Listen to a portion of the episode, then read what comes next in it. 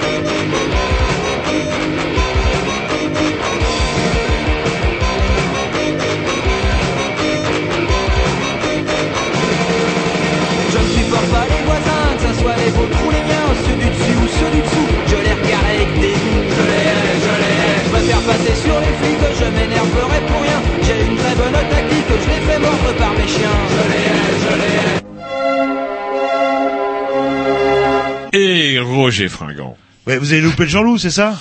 Je- on a eu le loup. Oui, bah, ouais. ah, pourquoi il y a eu que le loup? C'est Parce que le vous problème avez, est-ce que Ça, vous avez attendu la lumière rouge? Non, Bah, et pourquoi on ne voit pas la lumière rouge? Parce que vous êtes comme l'émission. Bon, et euh, bourré. Donc, une émission bourrée avec Jean Le Grossour, Roger Fringant, euh, sans oublier notre bon Tom. Bonsoir Tom. Oui, bonsoir. ça va mieux Et ça va également, beaucoup mieux. euh, notre bon monsieur Grovitch. notre, notre, votre, euh, votre mignon du Euh, moment. quand je ne sais pas si je dois encore le dire, alors qu'il n'a pas toujours pas compris le putain d'ordre qui fait que c'est moi qui mettrai Electric Band en pour commencer la programmation musicale. Bref, vous écoutez les Green News si on est mardi euh, à 20h à peu près, hein, parce que c'est pas notre faute, c'est leur retard, c'est la faute de nos invités. Oui, et soir. pas seulement nos invités, les petits qui sont avant nous. Va falloir qu'on va leur, on va leur un petit peu leur tirer sur les pattes, Oui, c'est si j'ose dire.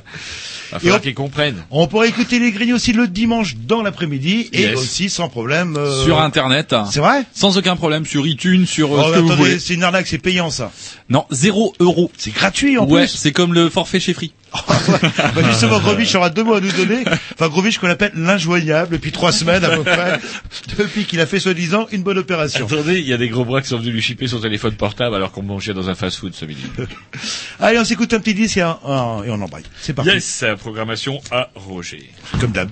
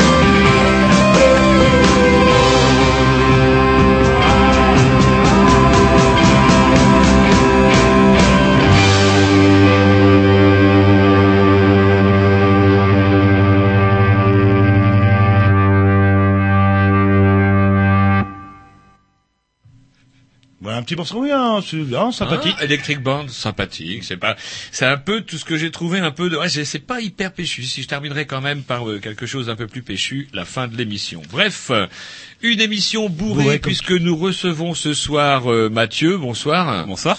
Mathieu qui est là, comment dirais-je, pour représenter. Euh, attends, alors, vous allez nous donner la définition, le, le nom exact parce que Europe Écologie Les Verts. Voilà, Europe Écologie Les Verts. On a fait dans la E, E, simplicité. ELV. ELV. Voilà le... Et on inaugure en fait une, euh, je dirais pas une première, parce qu'on l'a déjà fait, mais une, une, une série, une séquence, euh, comme on pourrait dire, Euh, sur plusieurs, euh, plusieurs semaines. On va inviter bah, les différents groupes euh, politiques qui vont se présenter au présidentiel. Tout au moins ceux qui voudront bien venir chez nous. Voilà, en posant quelques questions bah, un petit peu sur les grandes orientations économiques, le programme, etc., etc. Et avec une déontologie euh, très grignesque. Qui nous honore toujours à chaque fois. Et des fois, c'est vrai que, des fois, c'est vrai, je suis très J'ai des, bandes- j'ai des bandes moltières, mes chevilles n'en On plus. posera systématiquement les mêmes questions à chaque fois qu'on aura des, des invités. Donc la semaine prochaine, ça devrait être euh, en théorie au conditionnel. Non, non, c'est c'est sûr. C'est sûr Normalement, ouais, normalement, on Le peut annoncer gauche. le front de gauche. Après, on aura sûrement euh, le Parti socialiste, l'UMP, le Front national, qui sait, le MoDem évidemment, et euh, j'oublie sûrement un ou deux Et petits. puis, enfin, en tout cas, ceux qui voudront bien venir, tout en, enfin, étant donné qu'ils puissent effectivement se présenter. Et donc, euh, bah, ce soir, euh, Mathieu, qui est pas mieux tout seul aussi, est mieux avec un coach. euh, il a bien raison, d'ailleurs, je pense. Pour, bah, vous allez un petit peu essuyer les plâtres de l'émission. Il n'y a pas de raison que ça se passe mal. Oh non, aucune. Allez, on a déjà, vous nous avez amené un petit peu de vin rouge du pays. Bio, voilà, déjà. déjà, ouais, non, mais on s'était dit que c'était- c'est stratégique en fait. Ah, on essaye de, on essaye de nous acheter. Eh ben, écoutez, on va voir si on est aussi, euh, comment dirais-je, euh, compétent et professionnel que les journalistes qui interviewent nos, nos présidents de la République. Et on commence tout de suite par un petit Dix, et après, La petite semaine, et La après semaine on embraye euh, d'ici un, quoi, Yep. un petit quart d'heure. C'est parti, programmation à Jean-Loup. Oh, Spunk Rock, oh, le seul morceau qui est bien dans l'album, mais qu'est-ce qu'il est bien.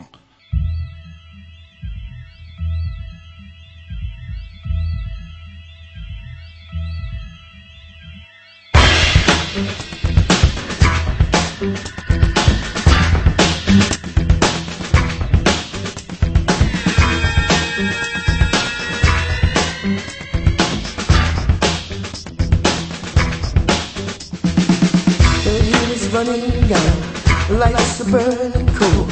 How long will they sleep? My hands are getting old. Teenagers with their thin hips swinging out the door. And my I get the hunger for. I'm you and I'm. I'm you I'm. I'm I'm Oh.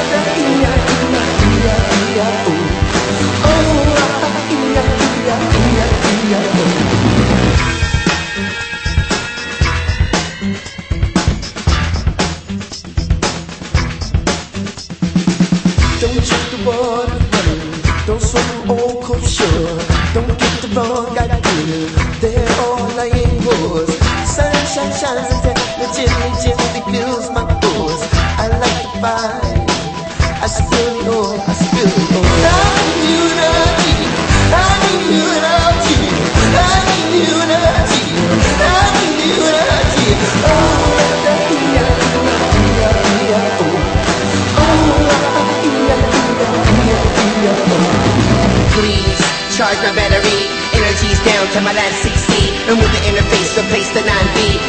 Electricity like ACDC. I need a jolt, I wanna see revolt. I wanna be the current current running up your pole. So you can shoot the signal all around the globe. I bet you never felt the shock like this though. But these niggas don't know what to do. If I push it to the limit, I will push it through. Cause if we in the box, I'm the sharpest tool. Keep it clean, that's the only rule. Full of vision and nation, the mission remains cool. From an infrared to the vocalic module. Don't be a fool, no man's powerful. Nature is mother, don't make it remind you. I'm unity. I'm unity unity, and unity, and unity. Oh,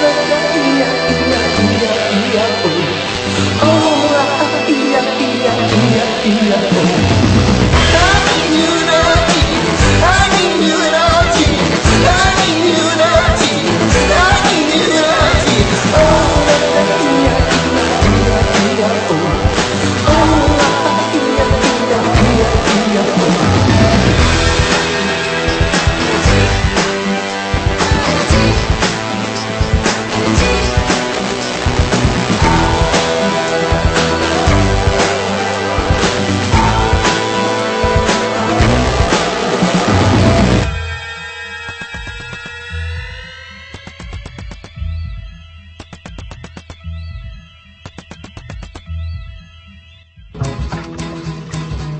Maintenant devenu une habitude, les Grignoux ont en chaque début d'émission et chacun leur tour une rubrique personnelle.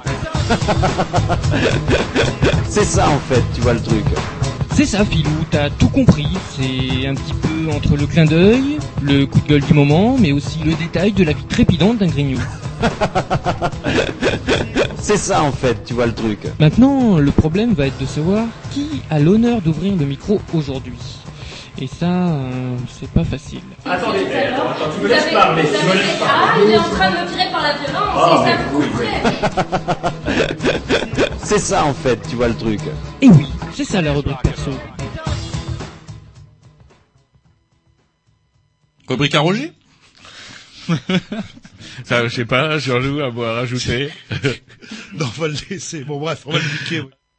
On est obligé, vous l'invitez chez vous, il fait pipi sur les meubles, et, et il me donne la, il me donne la main, c'est Oui, incroyable. Il fait du smurf euh, sur la musique bretonne. C'est Mon pas mal Dieu, original. mon Dieu. Et il réveille les voisins. Bref, Angela Merkel, mais ça vous l'avez entendu sans doute euh, que Angela Merkel, là, comment euh, notre voisine teutonne viendrait soutenir Nicolas Sarkozy dans ses campagnes. Et moi je dis dehors, dehors, c'était bien la peine que votre grand-père périsse en octobre 1918 Mon pour voir revenir ouais. les boches, tout ça pour nous dire quoi? Qu'il va falloir bosser plus, gagner moins, des retraites à 67 ans, des mi-temps en veux-tu en voilà, parce que le miracle allemand, quand dont on parle beaucoup, faudrait qu'on y revienne. Du temps partiel subi, des un taux de ce, comment on appelle ça? Vous savez, les Travailleurs travailleurs pauvres. pauvres, un concept euh, anglo-saxon. On travaille et puis on n'a pas de sous, c'est génial. Voilà, Eh ben, 20%, la- ouais, une 20% retraite à des travailleurs en 67 ans, Allemagne. voilà. Alors si c'est ça, ton modèle, Angela, tu le gardes dans tes bretzels et tu retournes dans ton putain de pays de moche. Voilà. Ouais, Premier émetteur de CO2 aussi en Europe. Euh, ouais, on le dit pas, hein, tout ça, là. là. Alors Nicolas Sarkozy, c'est pareil. Alors on va dire oui, c'est banal de dire du mal de Nicolas Sarkozy, mais quand même, quand on a un monsieur qui vient nous dire c'était son coup de blues, vous savez son coup de blues qu'il aurait eu sur le fleuve Maroni, c'est vrai qu'il était dans une vilaine pirogue, ça lui changeait du bateau de comme de son ami Bolloré, avec euh, on y avait mis une petite nappe rouge quand même pour pas qu'il salisse ses fesses présidentielles, et il se faisait bien chier euh, le long de sa putain de pirogue.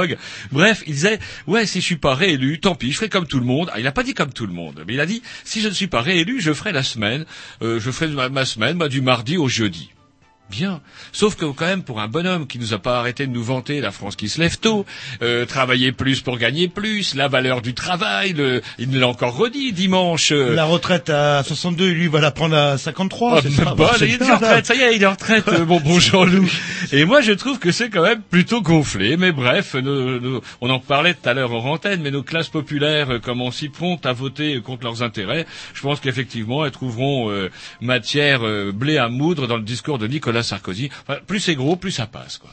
Ouais, c'est vrai que j'ai vu dimanche et j'ai failli pleurer hein, quand il parlait de la charge présidentielle, de ses doutes, de ses... Non mais ah, attendez, il y a des gens qui ont dû pleurer pour de vrai. Là. Et en tout cas, moi je sais, ça tombe bien parce qu'on a donc on reçoit Mathieu qui doit se préoccuper de savoir euh, est-ce que sa candidate, en l'occurrence donc Eva Joly, sera élue. Eh ben. Une, comment mon ami me disait, mais pourquoi pas euh, se rendre sur les, les sites des bookmakers anglais en fait, parce que euh, on a toujours intérêt à, à voter en fait, euh, comment dirais-je, pour qui on parie. Et du coup, euh, il suffit de voir euh, comment, euh, si par exemple vous avez envie que ça soit Hollande, et vous pariez Hollande, comme ça vous allez gagner des sous, mais vous avez quand même intérêt à ce que ça soit Hollande qui gagne, donc vous allez voter Hollande. En bref, vous regardez les pronostics des bookmakers Ça anglais. existe ça en fait euh, Ben, avait- Chez nous, on n'a pas le droit. Ouais, mais chez nous, eux, on peut, quoi, On là, peut, là. ouais, bien sûr. Et vous allez sur Internet, vous pouvez parier qui sur Hollande, qui sur Sarkozy, etc. Et en regardant effectivement les résultats, euh, à combien la cote de, de chacun des candidats, vous connaissez à peu près le résultat à l'avance. Oui, mais je sais bien, j'ai parié moi une certaine année un France-Brésil. Euh, style France mais là- 2%, Brésil 98%. Ouais, mais là- Et j'ai fait le pactole, je te raconte pas toi. Ah, mais là, il y avait l'incertitude du sport encore. Mais là, là, là, il y a- c'est de la politique dont on parle. Oh, il y a une part d'incertitude aussi la politique. là. En tout cas, voilà, un sondage qui coûte pas cher, les bookmakers anglais. Si vous avez plus trop de sous euh, à Europe Écologie des Verts, eh ben, je vous conseille des sites de bookmakers anglais. un petit Dix Ouais, puis on va embrayer le vif du sujet. Ouais, parce qu'il trépine et puis déjà, oh, 20h, 20, euh, 20h25. Allez, pour la c'est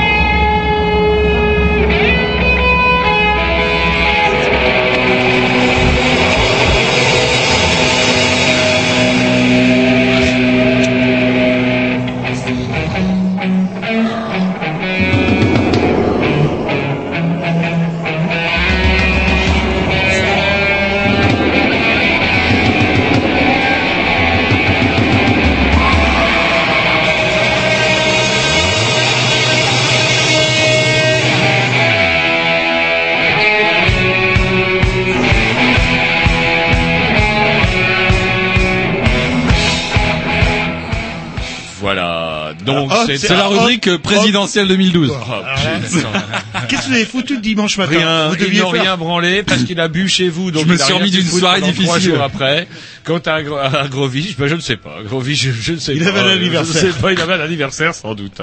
Bref, ils n'ont rien foutu et heureusement que nous recevons des gens que nous connaissons déjà, euh, puisque nous recevons, euh, comment dirais-je, Mathieu. Bonsoir, Bonsoir, bonsoir, présenté bonsoir, tout à l'heure. Et son coach, euh, on dit pas son nom à son coach le- Alors nous recevons notre ami Le Benoît- grand frère. Benoît Careil. Salut les gars. Oui, qu'on retrouve régulièrement euh, le- sur, sur nos sur notre antenne. de Canal B. Bref. Et Anne-Marie aussi. euh, Bref, comment dirais-je Donc, comme on l'a dit tout à l'heure précédemment, on va essayer un petit peu de- d'organiser un débat qui soit, euh, allez, on va dire autre chose que euh, les débats qu'on nous impose sur 8 chaînes, euh, 40 chaînes de Six. radio. Euh, non, 8, 8, Six. 8. Non, non, j'ai vérifié. Non, vous avez Huit même pas chaînes- regardé le. Ouais, c'est pas parce que j'ai pas regardé. 8 chaînes de télévision et 12 radios obligatoires. C'est bien simple. Dimanche soir, on serait cru en Corée du Nord. Bref, on va recevoir, on reçoit donc, on vous reçoit Mathieu, puisque vous êtes donc représentant de Europe Écologie, Les verts. Vert. les Verts. Voilà. On va y arriver. Et euh, comment vous êtes donc là pour nous dire le plus grand bien de euh, du programme d'Eva Jolie, votre candidate? Ouais, évidemment. Et puisque vous-même, alors est-ce que vous briguez un mandat euh, lors de ces élections, vous Mathieu? Eh ben ouais, du coup depuis samedi c'est officiel. Donc moi je serai candidat euh, pour les législatives sur la circonscription 3508, c'est-à-dire Rennes Centre, euh, donc pour représenter Europe Écologie Les Verts au mois de juin. Yes. Donc vous risquez d'être député, c'est ça qu'on est en train Bah de dire. ouais, ouais, carrément. vous, ouais. vous risquez, vous pouvez avoir la chance d'être député. Ouais, ouais, non, mais on a, on a, on investit, euh, on est, on est prêt là. Yes, sir. yes. sir. Et Benoît vous serez votre secrétaire qui porterait les. les- Qui porte les valises, ouais, Ouais, exactement. derrière, ouais. Et Je vais tout faire pour qu'il soit élu. Et, Et pour puis- se mettre en bouche, donc du coup, Ouais, euh, une- on se disait avec Jean-Loup que une petite question euh, personnelle en fait. euh, comment vous êtes arrivé dans, dans le militantisme, même plus que le militantisme, puisque vous vous présentez en fait. euh, C'était quoi votre parcours avant d'arriver à, Europe Écologie Alors- Et pourquoi Europe Écologie. les Verts Les Verts, ouais. Bah en fait, moi j'ai commencé par les Verts tout court. C'est-à-dire que j'ai adhéré aux Verts quand j'avais 18 ans, Hmm. donc il y a 10 ans maintenant. Et, euh, et alors le pourquoi, c'est pas forcément évident à expliquer. C'est euh, alors si il y a quand même un élément qui a été un peu déclencheur, c'est euh, l'arrivée de euh, Jean-Marie Le Pen au second tour euh, des présidentielles de 2002. Donc ça a été un des éléments déclencheurs. Moi, je fais partie de cette génération effectivement qui, euh, qui a pris un gros coup dans la tête euh, à ce moment-là. Euh, j'avais pas le droit de vote, donc j'ai pas eu à voter Chirac, euh, mais n'empêche que on Vous avez rien perdu. on s'est posé pas mal de questions, donc ça a été un peu l'élément déclencheur qui m'a amené effectivement à me dire bon bah maintenant on y va, on se bouge un peu les fesses et puis euh, et puis voilà. Puis après j'ai fait comme pas mal euh, de gens à 18 ans, j'ai regardé un peu euh, les partis politiques qui s'offraient à moi. Je suis allé à la LCR pour voir quand j'ai vu qu'il y avait euh, six mois de formation avec un entretien d'embauche. Au bout des six mois, j'ai fait oula, c'est pas pour moi.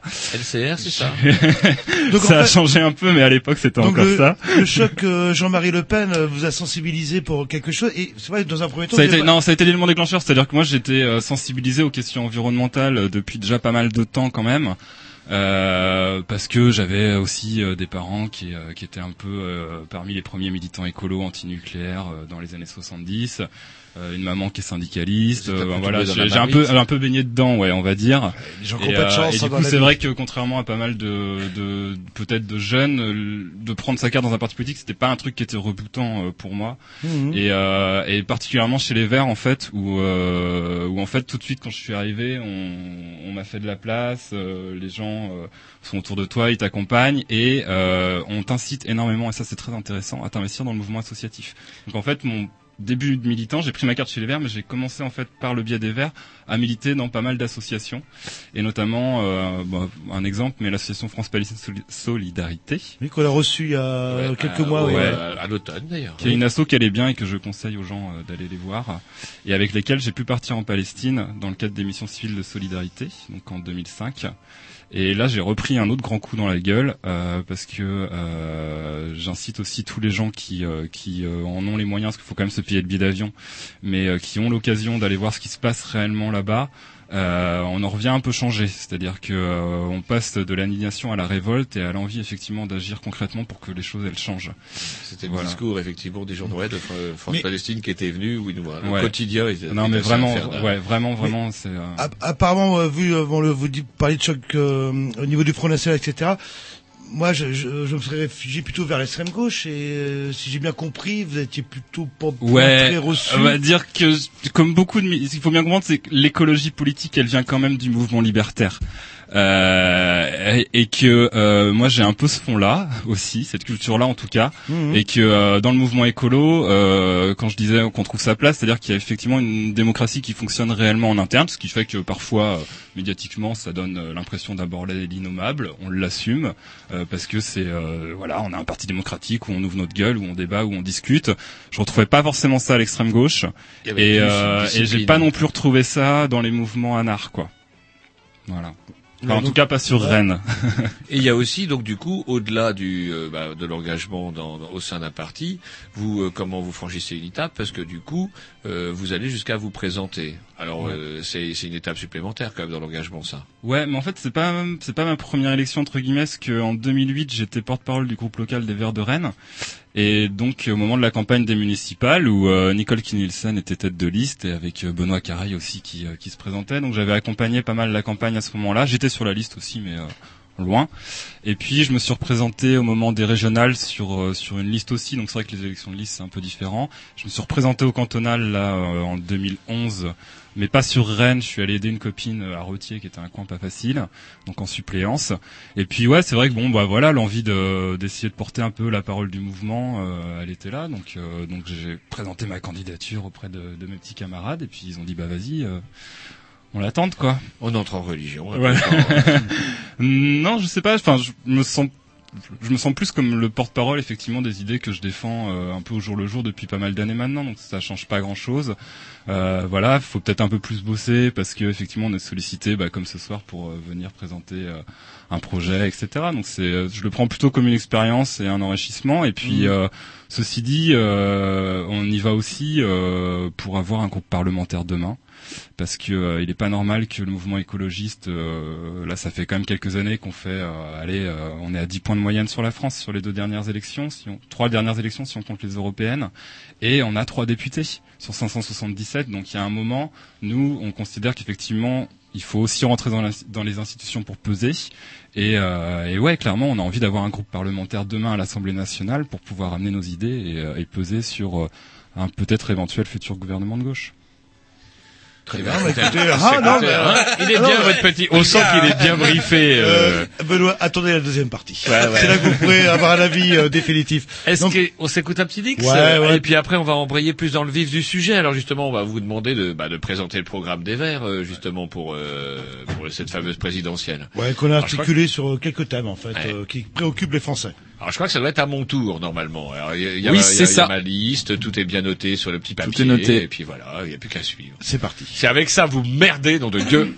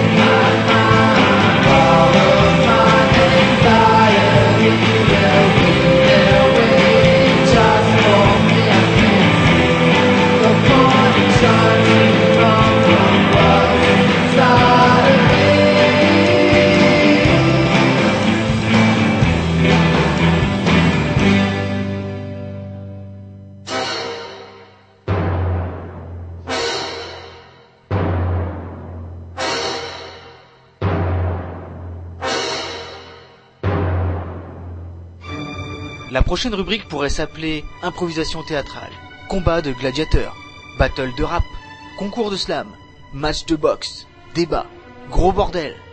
Peu importe finalement, car nos grignoux ont appelé ça. Voilà. C'est, il y a- Ben voilà, Eh ben, il y a de quoi être fier, c'est un document. Non, jingle qui date de 3 ans, qui Cinq est ans sorti en... Ah, 3 ans Oui, c'était euh, pour les, c'était pour les, les, les, les, les, Les européennes Les européennes, oui, je crois, c'était ça, ouais, Allez savoir. Elle est toujours en compagnie de Mathieu euh, et de son coach euh, qui est prêt à intervenir encore. Non, mais c'est bien d'avoir un coach. Pour- C'est mieux que l'oreillette. Moi, je dis, chez les grignoux, on l'a fait à l'ancienne. Là, on serait avec de la rue, ça serait oreillette, etc. Le coach derrière. Non, non, non, non, surtout pas ça, surtout pas ça. Non, non, là, c'est très bien. Le coach est juste à côté, prêt à lui en coller une si, euh, si Mathieu dérape. Ah non, Bref, non on violent. sent que c'est convivial.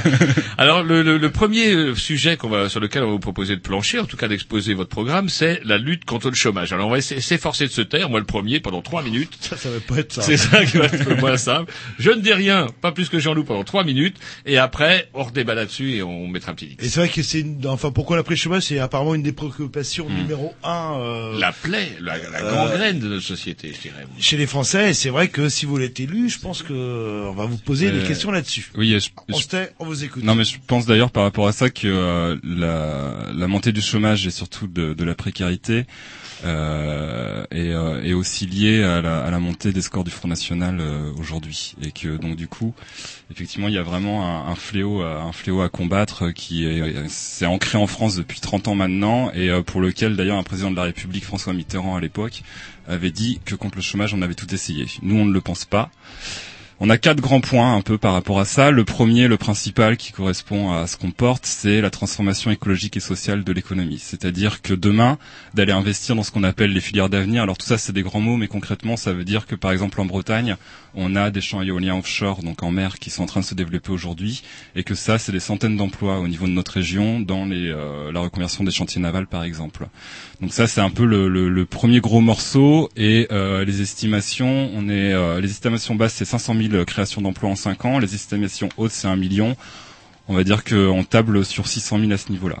Le deuxième grand point, c'est la question du, euh, chômage des jeunes, qui, euh, qui est une situation en- sûrement encore plus préoccupante. C'est-à-dire qu'aujourd'hui, les jeunes en France, euh, l'avenir, il est pas, il est pas fun, quoi. Et donc là, bon, on pourra critiquer sûrement cette proposition-là, mais on est sur la relance de, de ce qu'on appelle des contrats d'avenir. En gros, l'idée, c'est un peu sur le modèle des, des contrats emploi jeunes, d'accompagner euh, les, les jeunes de moins de 30 ans sur, euh, sur justement toutes les activités, les écofilières, etc. Et donc là, on est sur une création de 300 000 emplois. Le troisième euh, gros point, c'est la remise à plat de la réforme des retraites. On sait très bien que quand on passe d'un âge de départ de la retraite de 60 à 62 ans, voire plus euh, par la suite, ce sont des gens qui partent pas à la retraite et donc euh, des emplois en moins pour ceux qui arrivent sur le marché du travail. Donc ça, c'est le troisième grand point. Et le quatrième grand point, et je pense qu'on est euh, parmi les seuls euh, à le porter avec peut-être euh, nos amis du front de gauche, qui est une vraie réduction du temps de travail, une nouvelle réduction du temps de travail. Parce qu'aujourd'hui, quand on a 5 millions de chômeurs, on va dire en France, bon, environ, qu'on fait le calcul, au final, le, le taux horaire moyen travaillé en France aujourd'hui est de 24 heures par personne active. Voilà. Très bien. Ah bah voilà. Vous en train de Voilà, non mais moi j'ai, moi je, je- voilà, j'ai- j'ai- j'ai dressé les pas grandes un mot, lignes. moi je dis pas un mot. Vous avez vu l'ambiance que ça fait, ça plombe Ouais, c'est perturbant, Ah, ouais. Ça va pas être rassurant. Non, puis c'est surtout que vous prenez des notes à côté, donc ça. Et puis on va peut-être revenir et développer euh, point par point euh, Ouais, des si, vous avez, concepts ouais, assez- si vous avez fini, bah, écoutez, ouais, moi je suis Ouais, prêt, ça, nous c'est voilà, c'est les quatre grands axes euh, dans la lutte contre le chômage. Euh, et donc sur cinq ans, théoriquement avec ça, on devrait quand même arriver à des résultats probants assez rapidement, quoi. Yep. Donc du coup, c'est rigolo parce que là, on est carrément à contre-courant de tout ce qu'on nous dit en ce moment. Euh, comment Oui, au contraire, faut travailler plus, Plus, si on veut euh, gagner plus. Euh, vous vous parlez donc de réduction du temps de travail. Donc les retraites, j'imagine que c'est pour raccourcir l'âge. Si vous dites ça, euh, comment dirais-je Ouais, pas pas pas seulement. Alors on est sur, on va plutôt regarder nous la pénibilité des métiers. C'est-à-dire qu'on considère qu'il y a des métiers où effectivement, à- passer 55 ans, euh, ça devient quand même difficile, quoi. Euh, physiquement, on se tue. Comme député, par exemple. ceux qui votent la loi pour laquelle. ouais, par exemple. Euh, donc, euh, donc du coup, on n'est pas forcément sur euh, une volonté de fixer un âge de départ euh, à la retraite qui serait le même pour tout le monde. On est plutôt sur une variabilité. Enfin, ça nous choque pas, par exemple, qu'un cadre d'une grande boîte, il parte à 64 ans à la retraite. C'est pas choquant. Par contre, qu'un ouvrier qui a un métier pénible parte à 60, Ouais. 62 ans, euh, ça peut se discuter. Peut-être qu'il pourrait partir plus tôt. Donc, on est plutôt sur, euh, on va dire, une euh, pourtant, un cadre d'une grande, d'une grande société est soumis à un stress euh, qui fait que c'est pas forcément. C'est sûr que c'est pas une pénibilité physique. Mais Ouais, c'est pas une pénibilité parlant, physique. Ça va être usant au bout d'un moment aussi. Mm, quoi, mm, là, mm. Ça c'est le premier écueil, peut-être effectivement euh, mesurer cette fameuse pénibilité, mais par contre c'est vrai que on peut que partager votre point de vue. Il y a- imaginez un couvreur à 67 ans sur un toit, ça n'a pas de C'est sens, absurde. quoi. C'est Et aberrant. euh, par contre, euh, vous allez vous avez pas peur d'heurter aussi certaines chapelles syndicales, parce que bah, je voudrais pas dire du mal de la CGT SNCF, mais par exemple les conducteurs de, de comment dirais-je de, de locomotives partent toujours plus tôt que nous. Or ce n'est quand même plus les conducteurs les, les locomotives de la bête humaine. Il n'y a plus d'escarbille. Je me demande s'ils touchent pas encore la prime d'escarbille. Allez savoir. Est-ce que, en fait, à propos des retraites, euh, comment si on voulait être juste, ça serait pas plutôt euh, remettre véritablement tout à plat? C'est-à-dire que tout le monde dit, bah voilà, moi j'ai ça et j'ai pas ça, moi j'ai ça et j'ai pas ça. Et effectivement, une discussion plus générale sur les retraites plutôt que se lancer sur des trucs, euh, enfin, je sais pas. Ouais, en fait, on est sur euh, sur une ambition d'un, en gros, de réinscrire quand même, euh, parce que c'est important politiquement de le faire, de réinscrire le principe de la retraite à 60 ans. Déjà de revenir sur euh, les engagements qu'a pris Nicolas Sarkozy. Voilà, ça c'est sur le principe. Après, on est plutôt effectivement sur une volonté de regarder filière par filière, métier par métier, euh, en fonction de la pénibilité. Donc euh, là, on peut intégrer effectivement la pénibilité physique, la pénibilité liée au stress au travail, etc. Il y a plusieurs critères à définir. Ça, ça se fait justement sûrement dans la discussion avec les syndicats, mais pas que. Mhm. Euh, et puis d'adapter finalement en fonction de, de chaque métier et de répondre euh, au mieux finalement aux besoins des, des travailleurs. Quoi. Et comment vous financez ça? Parce que c'est un coût tout ça. Là, le- Ouais, quand vous parlez par exemple des contrats d'avenir, emploi jeune, etc. Vous creusez le déficit ou vous avez euh, Non, on creuse pas le déficit. Alors il y a plusieurs choses. Euh, au contraire, le déficit, en tant qu'écologiste, nous, on essaie de préserver l'avenir. Et le déficit qu'on creuse aujourd'hui, c'est un déficit qu'on lègue aux générations qui viendront euh, plus tard. Donc on veut au contraire réduire le déficit, pas à la même vitesse que celle qu'ambitionne François Hollande, qui nous apparaît trop rapide. Le problème, c'est que quand on cherche à combler le déficit, le risque, c'est de créer l'austérité. Or, l'austérité, on sait très bien que c'est les plus pauvres qui la payent. Donc, on est plutôt sur un rythme lent de la réduction du déficit, mais une réduction à terme. Euh, là, il y a plusieurs choses. C'est-à-dire, on notre volonté, c'est de faire une remise à plat globale de la réforme de la fiscalité. Ce qui signifie en gros déjà qu'on revoit euh, l'impôt sur le revenu. Alors peut-être que c'est un truc qu'on abordera peut-être après. Ouais. a Une question justement, c'est qui va payer, euh, qui va Ah, payer les sur pots le côté cassés. financier, ouais. Ouais. Mais par contre, euh, comment, pareil, quand vous parlez de nouvelle réduction du temps de travail, euh, avec quel salaire? Parce que à un moment donné, quand la loi sur les 35 heures s'était appliquée, on s'était retrouvé avec, euh, bah, avec des, des Ouais. agents de service, des femmes de ménage, qui s'étaient retrouvés à des contrats de 35 heures payés 35. Mm. Et euh, résultat, euh, bah ouais, euh, 35 heures comme l'ancienne qui elle était déjà dans la boîte, mais avec 39 heures payées 35. Enfin 35 heures Ouais. payées 39, pardon. Et il y avait eu de nouvelles inégalités. euh, comment euh, Ouais, ouais, tout à fait. Ben, cette question-là, elle est liée à la fiscalité des entreprises pour le coup. Enfin, nous, c'est Ah. comme ça qu'on l'aborde. C'est-à-dire que sur la fiscalité des entreprises, on est sur un système de bonus-malus. À savoir que les entreprises les plus vertueuses sur le plan environnemental et social, donc qui respectent leurs salariés, qui euh, les payent bien, qui euh, font en sorte que les conditions de travail soient correctes, etc., et qui ont une activité qui préserve au maximum notre environnement euh, bien commun à nous tous, alors elles ont un taux d'imposition qui est moindre que euh, Total euh, ou TF1 par exemple. voilà. Et, euh, et à partir de là, c'est comme ça en fait qu'on finance la réduction du temps de travail à salaire constant. En diminuant finalement l'impôt sur les bénéfices des entreprises pour permettre de dégager euh, une masse salariale constante pour les salariés malgré qu'ils travaillent moins. Et vous parliez aussi de développer une nouvelle industrie liée justement aux nouvelles technologies. euh, donc, euh, euh, vous parlez d'éoliennes, de. Ouais. Donc ça devrait créer des, des, des emplois. Moi j'ai une question à poser par exemple les éoliennes. On est en alerte euh, orange. Il n'y a pas d'électricité en Bretagne. Il y a des éoliennes, mais il y a un problème. Il n'y a pas un pet de vent. Voilà, le problème en- typiquement en hiver comme pas. euh, et c'est vrai, il y a quelques temps, il y a un an, on avait reçu Ouais. euh, quelqu'un qui râlait euh, après, euh, pas l'éolien en, en particulier, mais après l'éolien industriel, où c'est un énorme business apparemment. Euh, moi, je suis un petit paysan, hop, je loue mon champ, euh, et il n'y a pas forcément besoin d'avoir une éolienne à, à ces endroits-là. Et un des principaux reproches que faisait cette personne-là, c'est justement quand il n'y a pas de vent, bah là, c'est le cas en Bretagne, là, il n'y a pas d'électricité, quoi. Là, le- Alors deux choses. Sur l'éolien industriel déjà il faut remercier notre ami Nicolas Sarkozy n'est-ce pas? Puisque en fait au départ l'éolien en France il a été développé plutôt par des petites PME euh, innovantes avec des mecs qui se sont dit allez on y va on a euh, voilà euh, et qui étaient euh, presque j'ai envie de dire sur des dynamiques militantes de développer l'éolien en France. Et ce qui s'est passé c'est qu'il y a eu une réforme euh, de la loi sur le développement éolien en France qui fait que euh, ne peuvent aujourd'hui euh, se développer que des champs éoliens de plus de 10 éoliennes. Ce qui veut dire en fait clairement que comme Areva a commencé à s'y mettre, que Total a commencé à s'y mettre, etc., que toutes les grosses boîtes ont commencé à s'y mettre, et ben Nicolas Sarkozy, comme c'est ses potes, et ben il a dit hop, je leur file des marchés.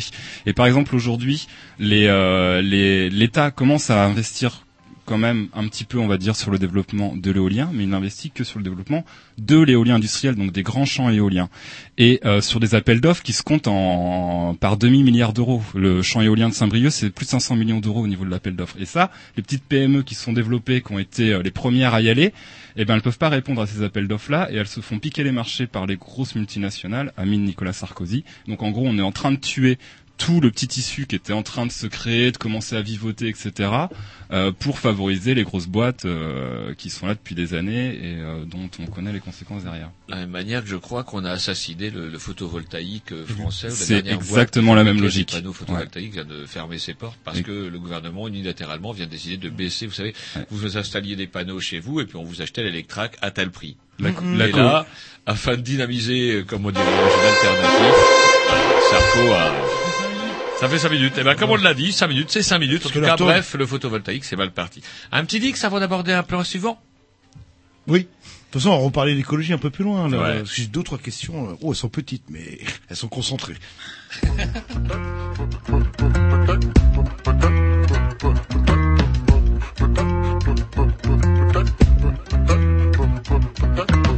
Time is flying, remains distressed. Now with these dark Julys, a game of chess. It ain't safe in this neck of the city, you're in check. Watch your step, don't let nothing into your connect. Uh, for some millions flow like cold water. But poor people never get more, they grow poorer. Born racist laws condoned by old governors. We all wanna get out and vote the food for us. So pay attention now, memorize the chorus. Think back on all of the leaders who came before us. Forget the score plus stats are never accurate. Manipulating figure figure scam and they'll have to quit. Nah, now ain't that some different ish? Picking your pocket, pocket your money on some legal ish. So go on, make a wish. Your vision's vanished quick. Masquerade making everything you love a magic trick. Protect, protect, protect, protect,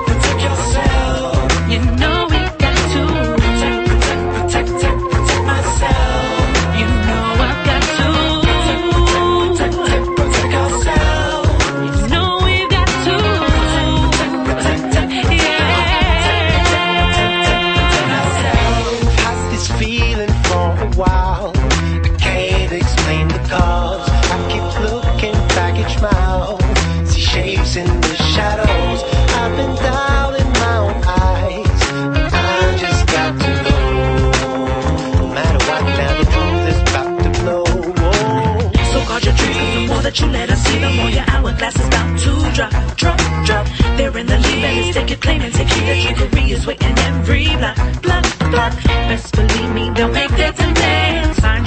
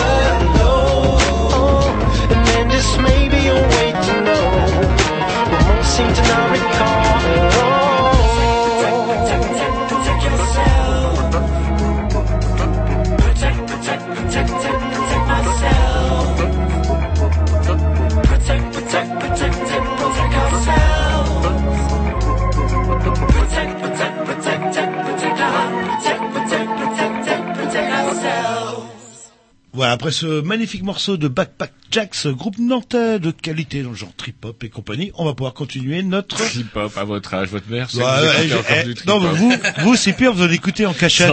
Vous en écoutez en cachette quand je suis pas là. Je n'écoute pas de trip-hop en cachette. Alors, un deuxième point, euh, on avait, on avait prévu deux avec Jean-Loup, mais en fait on va les lier, puisque effectivement dans le cadre de votre projet, le problème est lié. Euh, nous, pen- nous pensions euh, bah, à tout ce qu'on appelle le secteur privé, et à, tra- à travers le secteur privé, l'aide aux entreprises, justement pour développer l'emploi, et la fameuse fiscalité, Alors, en clair, qui va payer la crise, qui va payer les pots cassés. Et vous, vous liez un peu les deux en fait. Ouais, alors c'est pas là on a pour le coup, je pense, enfin, on s'en félicite pas mal, c'est-à-dire que euh, on a beaucoup reproché aux écologistes euh, d'être beaucoup sur les questions environnementales, etc. Et là, quand même, cette année, depuis, on va dire, non, on va dire depuis euh, trois, quatre ans maintenant, on a euh, des économistes qui nous ont rejoints et qui nous apportent beaucoup sur euh, ces aspects-là. Et si vous regardez notre programme, qui euh, vous pouvez trouver sur Internet. 75% euh, du, projet est lié à la question économique et sociale. Et d'ailleurs, on nous le reproche aujourd'hui, puisqu'on reproche à Eva Joly d'ailleurs de, de plus parler d'environnement. Voilà, enfin juste. euh, non mais c'est vrai. Chez les guignols, en tout cas, elle en parle. Heureusement qu'il y colle aussi à, à Mentor. Donc, euh, donc voilà, juste euh, voilà, on a parté par rapport à ça. Et donc sur la question économique, nous, on est sur, euh, on a, on a deux grandes réformes prioritaires si on arrivait au pouvoir. C'est la réforme des institutions pour aller sur une sixième république et la réforme de la fiscalité. Un truc en introduction, c'est que si on revenait au taux d'imposition qu'on avait en 2000, l'État aurait 100 milliards d'euros dans ses caisses de plus tous les ans. 100 milliards d'euros, c'est à peu près le montant du déficit annuel de l'État aujourd'hui. C'est-à-dire qu'on voit bien que la, dette qu'on nous fait avaler à grands coups d'austérité, de travailler plus pour gagner plus, enfin même pour gagner moins maintenant, euh, cette dette-là, elle est liée non pas à une augmentation des dépenses de l'État, mais bien à une diminution des recettes. Pourquoi une diminution des recettes? Tout simplement parce que les premières mesures fiscales qu'a mis en œuvre Nicolas Sarkozy dès 2007, ça a été effectivement d'exonérer, au maximum les impôts sur les plus riches. On se souvient du bouclier fiscal, etc. Donc on remet à plat l'ensemble de ces réformes-là et on va vers une fiscalité qu'on souhaite la plus juste sur le plan social possible et aussi une fiscalité environnementale, les deux étant intimement liés euh, de notre point de vue. Donc une fiscalité sociale, ça veut dire en gros qu'on revoit les tranches d'imposition sur les revenus. Donc là, ce qu'on appelle l'impôt sur le revenu en fait. Donc nous, on veut créer une nouvelle tranche d'imposition pour euh, les revenus de euh, plus de 100 000 euros par an et une nouvelle tranche d'imposition pour les revenus de plus de 500 000 euros par an qu'on couple à une réforme Désolé, hein, c'est un peu austère, Ouais, non, mais euh, attends. Et je me sens un petit peu concerné, donc euh, c'est pour ça que je m'inquiète Ouais, un c'est peu. vrai, vous êtes dans les 200 000 euros. à peu près. J'allais en parler qu'on couple à une réforme de l'ISF, donc désolé si ça te concerne. Vous effrayez Mais, un peu. euh, à une réforme de l'ISF pour revenir sur les exonérations aussi euh, sur cet impôt-là. Et on instaure, ça c'est dans notre projet, vous pourrez le voir aussi, un revenu maximum. Donc, euh, Un revenu en maximum, mais les joueurs de foot, ils vont plus. Euh... Ils vont aller jouer, euh, au Sénégal. Bah, si, si je, si je regarde le Stade Rennais, visiblement les résultats sont pas forcément proportionnels au montant des, euh, des salaires. Donc à la rigueur, peut-être que s'ils gagnaient moins, ça. Bon, bon, bref. Mais euh, donc euh, donc voilà, donc ça c'est quand même euh, une réforme conséquente et on estime qu'elle pourrait euh, ramener euh, entre 25 et 30 milliards d'euros par an dans les caisses de l'État. Donc ça c'est la première réforme. La seconde réforme qui nous paraît euh, extrêmement importante, c'est effectivement la réforme de la fiscalité des entreprises. Donc euh, nous on est sur un système, c'est quelque chose qu'on défend depuis longtemps, hein, de, bonus-malus. C'est-à-dire aujourd'hui en gros vous avez un, un taux d'imposition sur les bénéfices pour les entreprises qui est de 33%. Si on regarde dans les faits, euh, c'est beaucoup les, les PME, les PME payent effectivement. Ça fait 5 minutes là déjà? Non, bah, voilà. Non, mais c'est bien. On il nous a dit, son c'est- comme ça. Il fait son boulot. Allez-y, C'est terminez. 3 votre- minutes, c'est 3 minutes. Terminez votre phrase. Dans les faits, quand on regarde les 33% d'impôts, euh, c'est les PME qui les payent, les multinationales, elles sont à une moyenne de 12,5% d'imposition. Donc ça veut dire que nous, cette réforme-là, en gros, on met un taux d'imposition plancher pour l'ensemble des entreprises à 17%, ce qui permet notamment aux grosses boîtes qui s'exonèrent aujourd'hui euh, de leurs devoirs vis-à-vis de l'État euh, de euh, d'être au moins un taux d'imposition de 17%. Après, l'idée, c'est de regarder en gros euh, les aspects sociaux et environnementaux euh, des boîtes.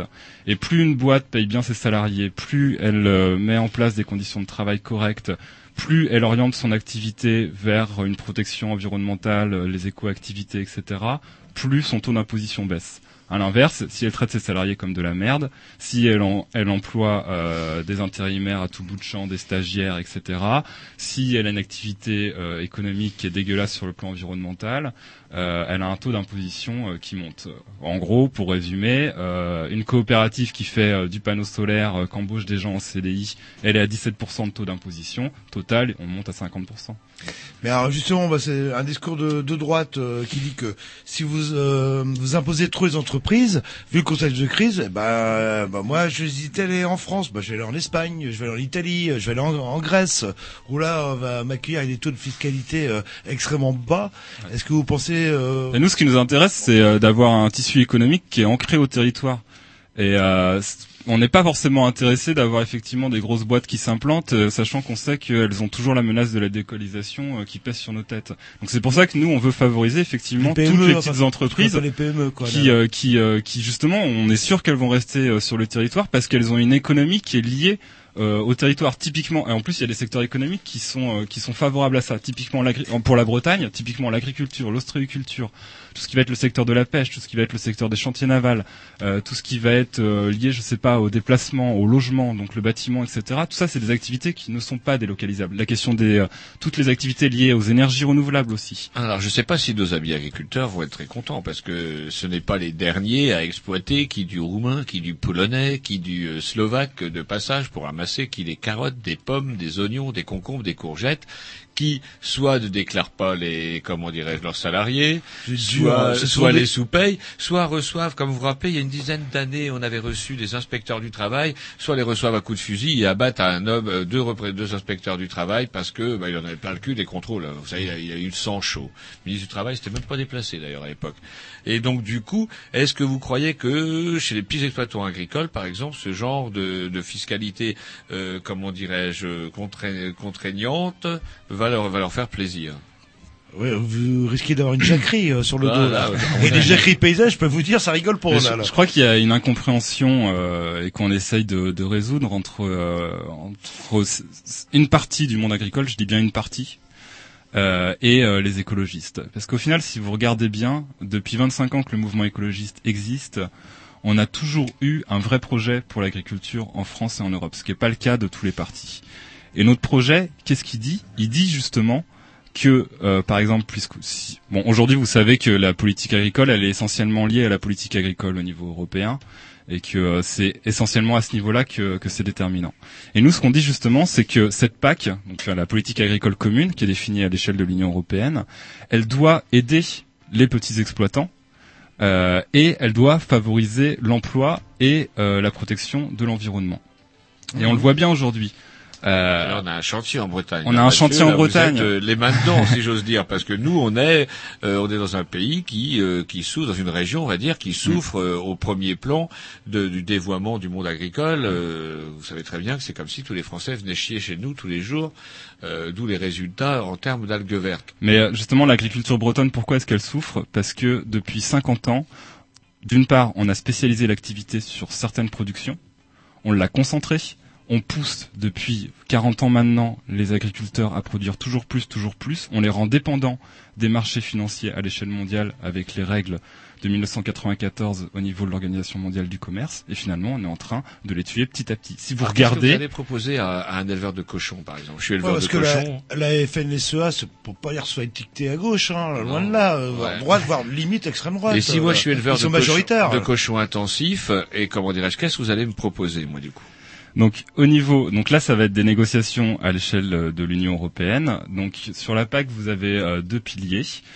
Le deuxième pilier est sur en fait euh, tout ce qu'on appelle les mesures agro-environnementales, c'est-à-dire de considérer les agriculteurs non pas seulement comme des, producteurs de bidoches ou des producteurs de végétaux, euh, mais de les considérer dans toute la facette de leur activité. C'est-à-dire qu'on considère que les agriculteurs, ils ont aussi un rôle dans l'aménagement du territoire, dans la protection de l'environnement, dans euh, le fait de faire vivre les milieux ruraux. Et ça, c'est une activité qui peut être rémunérée.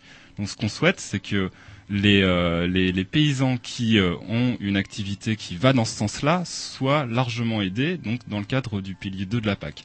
Dans le cadre du pilier 1 de la PAC, qui est lié à la production, Mhm.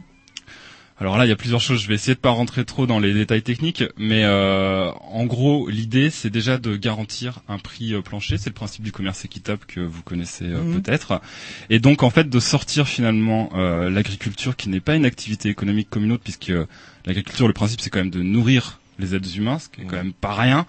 euh, et de la sortir finalement des marchés financiers, de la spéculation, euh, etc. Et donc de re-rattacher l'agriculture à l'économie réelle et, euh, et donc de travailler finalement sur euh, aussi sur le sur le revenu des agriculteurs. Je sais pas, je suis très clair là, mais euh, Et voilà. interdire la spéculation, par exemple sur le blé, sur euh, sur tous les produits agricoles, mais Ouais. parce que carrément au niveau mondial. Les gros céréaliers euh, de la Beauce, je pense que ça leur convient très bien le, Le système leur actuel. convient parfaitement, d'ailleurs. Parce que selon les subventions qui vont tomber européennes, ils vont cultiver le, Ouais. euh, Ouais. le blé dur ou le blé mou, ou le maïs dur ou le maïs mou Ouais. euh, qui convient quoi. Là, Moi, là. je dis mon bon Jean-Loup. Alors, il y a notre bon Tom qui nous a dit que c'était fini, mais en tout cas, euh, en cas de victoire des Verts, je vous annonce de la jacquerie.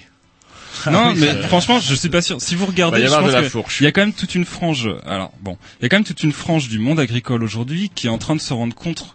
Enfin, c'est pas qu'ils s'en rendent compte, c'est qu'ils la vivent au quotidien, la réalité de la situation. La, la, la, la- la politique agricole en France et au niveau de l'Union européenne depuis 20 ans, c'est un grand plan social qui n'a pas dit son nom. Si vous regardez au niveau de la Bretagne à quatre départements, c'est 30% d'agriculteurs en moins en 14 ans. 30%. Et ceux qui restent, on le sait, ils vivent pour partie du RSA ou des aides de la PAC, etc. Ils ont quasiment tous la tête sous l'eau. Donc je pense qu'il y a quand même euh, chez euh, une, une large frange du monde agricole une volonté de changement. Et on voit bien aujourd'hui que ceux, les maraîchers qui vont s'installer peut-être parfois sur des petites exploitations, sur du bio ou en tout cas des, l'agri- enfin, une production de qualité, qui vont chercher à sortir de la grande distribution et passer directement vers des circuits courts ou euh, en tout cas des circuits plus directs vers le consommateur. Avec tous les paniers, etc. Voilà, par exemple, on, on le voit, ils s'en sortent quand même mieux que quelqu'un qui va avoir 500 truies parfois euh, sur Caillebotti. Mais qui chopera le cancer. Est-ce qu'il n'y a pas une, 50 une ans. contradiction euh, Moi, je vais en, en voiture aller euh, directement euh, chez le, le producteur. Je vais faire 20 km aller pour m'acheter 2 ou 3 kilos de carottes et bio, bien sûr, euh, des patates, etc. Je vais faire 20 km pour revenir. Finalement, est-ce que c'est si rentable que ça le... Mais évidemment qu'il y a une contradiction, mais pourquoi est-ce qu'aujourd'hui vous êtes peut-être obligé de prendre votre voiture pour aller acheter euh, vos produits à 20 km C'est parce que justement les filières de distribution en dehors de la grande distribution, elles sont pas constituées. Mais c'est parce qu'on n'a jamais investi, on n'a jamais tiré ces filières-là. Et nous, notre volonté, c'est justement c'est de, de, de tirer ces filières, c'est-à-dire d'aider les paysans à des productions de qualité, donc retrouver ce qu'on appelle de la valeur ajoutée, parce que en Bretagne, on a effectivement des productions qui sont extrêmement importantes. Par exemple, Mhm. pour le porc, on produit 55% de l'ensemble de la production française, c'est énorme. Mais en termes de valeur ajoutée, on est l'avant-dernière région de France, c'est-à-dire qu'on produit beaucoup, mais des produits qui rapportent très peu aux agriculteurs. Et donc, on veut inverser cette tendance-là. nous dépasse, poche. Par exemple. Mais puisque la plupart, et je termine, des agriculteurs euh, sont quasiment des fonctionnaires, ils vivent des, des subventions de l'État, pourquoi vous nationaliserez pas euh, toute l'agriculture euh, pour la réorganiser de manière... Et vous allez me faire du chou Du bio. bio, bon Dieu C'est une idée Alors moi je parlais d'une jacquerie, mais en fait non, c'est une révolution, vous voulez. On va revenir au, au Colcos de Sofcos, bio, bien sûr. voilà. Allez, un petit disque, programmation petit, c'est parti, on continue, on a d'autres questions à vous poser, et elle retourne.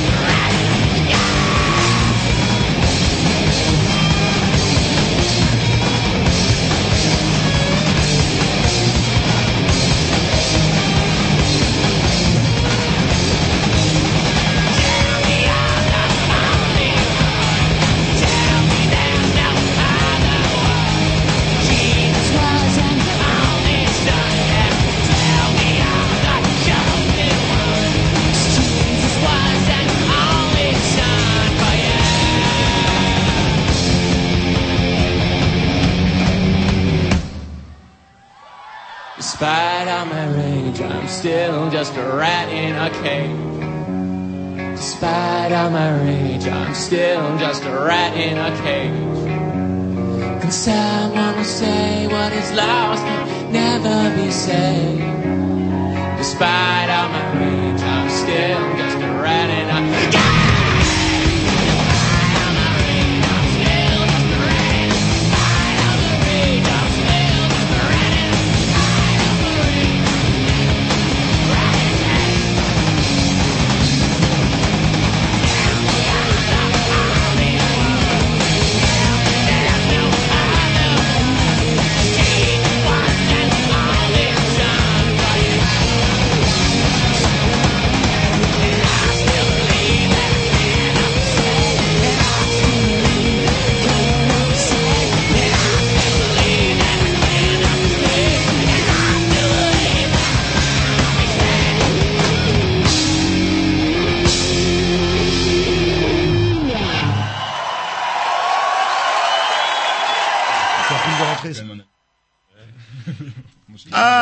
je connaissais pas le doigt de Grovitch. euh, C'est vrai qu'il Ah, est. c'est- il est mieux le doigt de Grovitch. Et puis il l'a peint en rouge. Oui, on le voit Comme ça c'est bien, ça remplace la lampe. On progresse à Canal B. Toujours en compagnie de Mathieu euh, et de son coach. euh, Alors un domaine sur lequel, bah, justement, vous devriez effectivement avoir pas mal de choses à dire, c'est à savoir, eh ben, quelle quelle proposition en écologie. On a eu, euh, on a eu après le, le Grenelle de l'environnement de Sarkozy. Est-ce que tout doit être fait? Ben oui. Il n'y a plus de problème. D'ailleurs, il l'a dit, l'écologie, ça commence à bien faire. Alors malgré tout, vous, vous avez encore d'autres propositions écologiques alors. D'ailleurs, on le voit au jour le jour, le réchauffement climatique est en train de s'inverser. Euh, non, non, tout va bien, tout va bien. donc, ouais, dans Ouais, le- non, mais clairement, enfin, sur, Alors le nucléaire, sur out. le- euh, le... sur le Grenelle de sur le Grenelle de l'environnement, la, la démarche du Grenelle, c'est-à-dire de mettre autour de la table l'ensemble des acteurs, euh, en gros des chasseurs euh, aux écolos les plus sectaires, c'était une démarche intéressante. Et ce qu'il est ressorti des premières tables rondes du Grenelle était relativement positif. Après, il y a eu toute la machine euh, parlementaire, etc., qui a fait que finalement la plupart des propositions intéressantes ont été passées euh, sous le billot, quoi. Mais euh, en gros, cette démarche-là, nous, on est prêt à la relancer à la relancer, c'est-à-dire que euh, effectivement de re-réunir de nouveau l'ensemble des acteurs qui sont concernés par la question environnementale en France pour retravailler avec eux à euh, la mise en œuvre des, politiques à venir.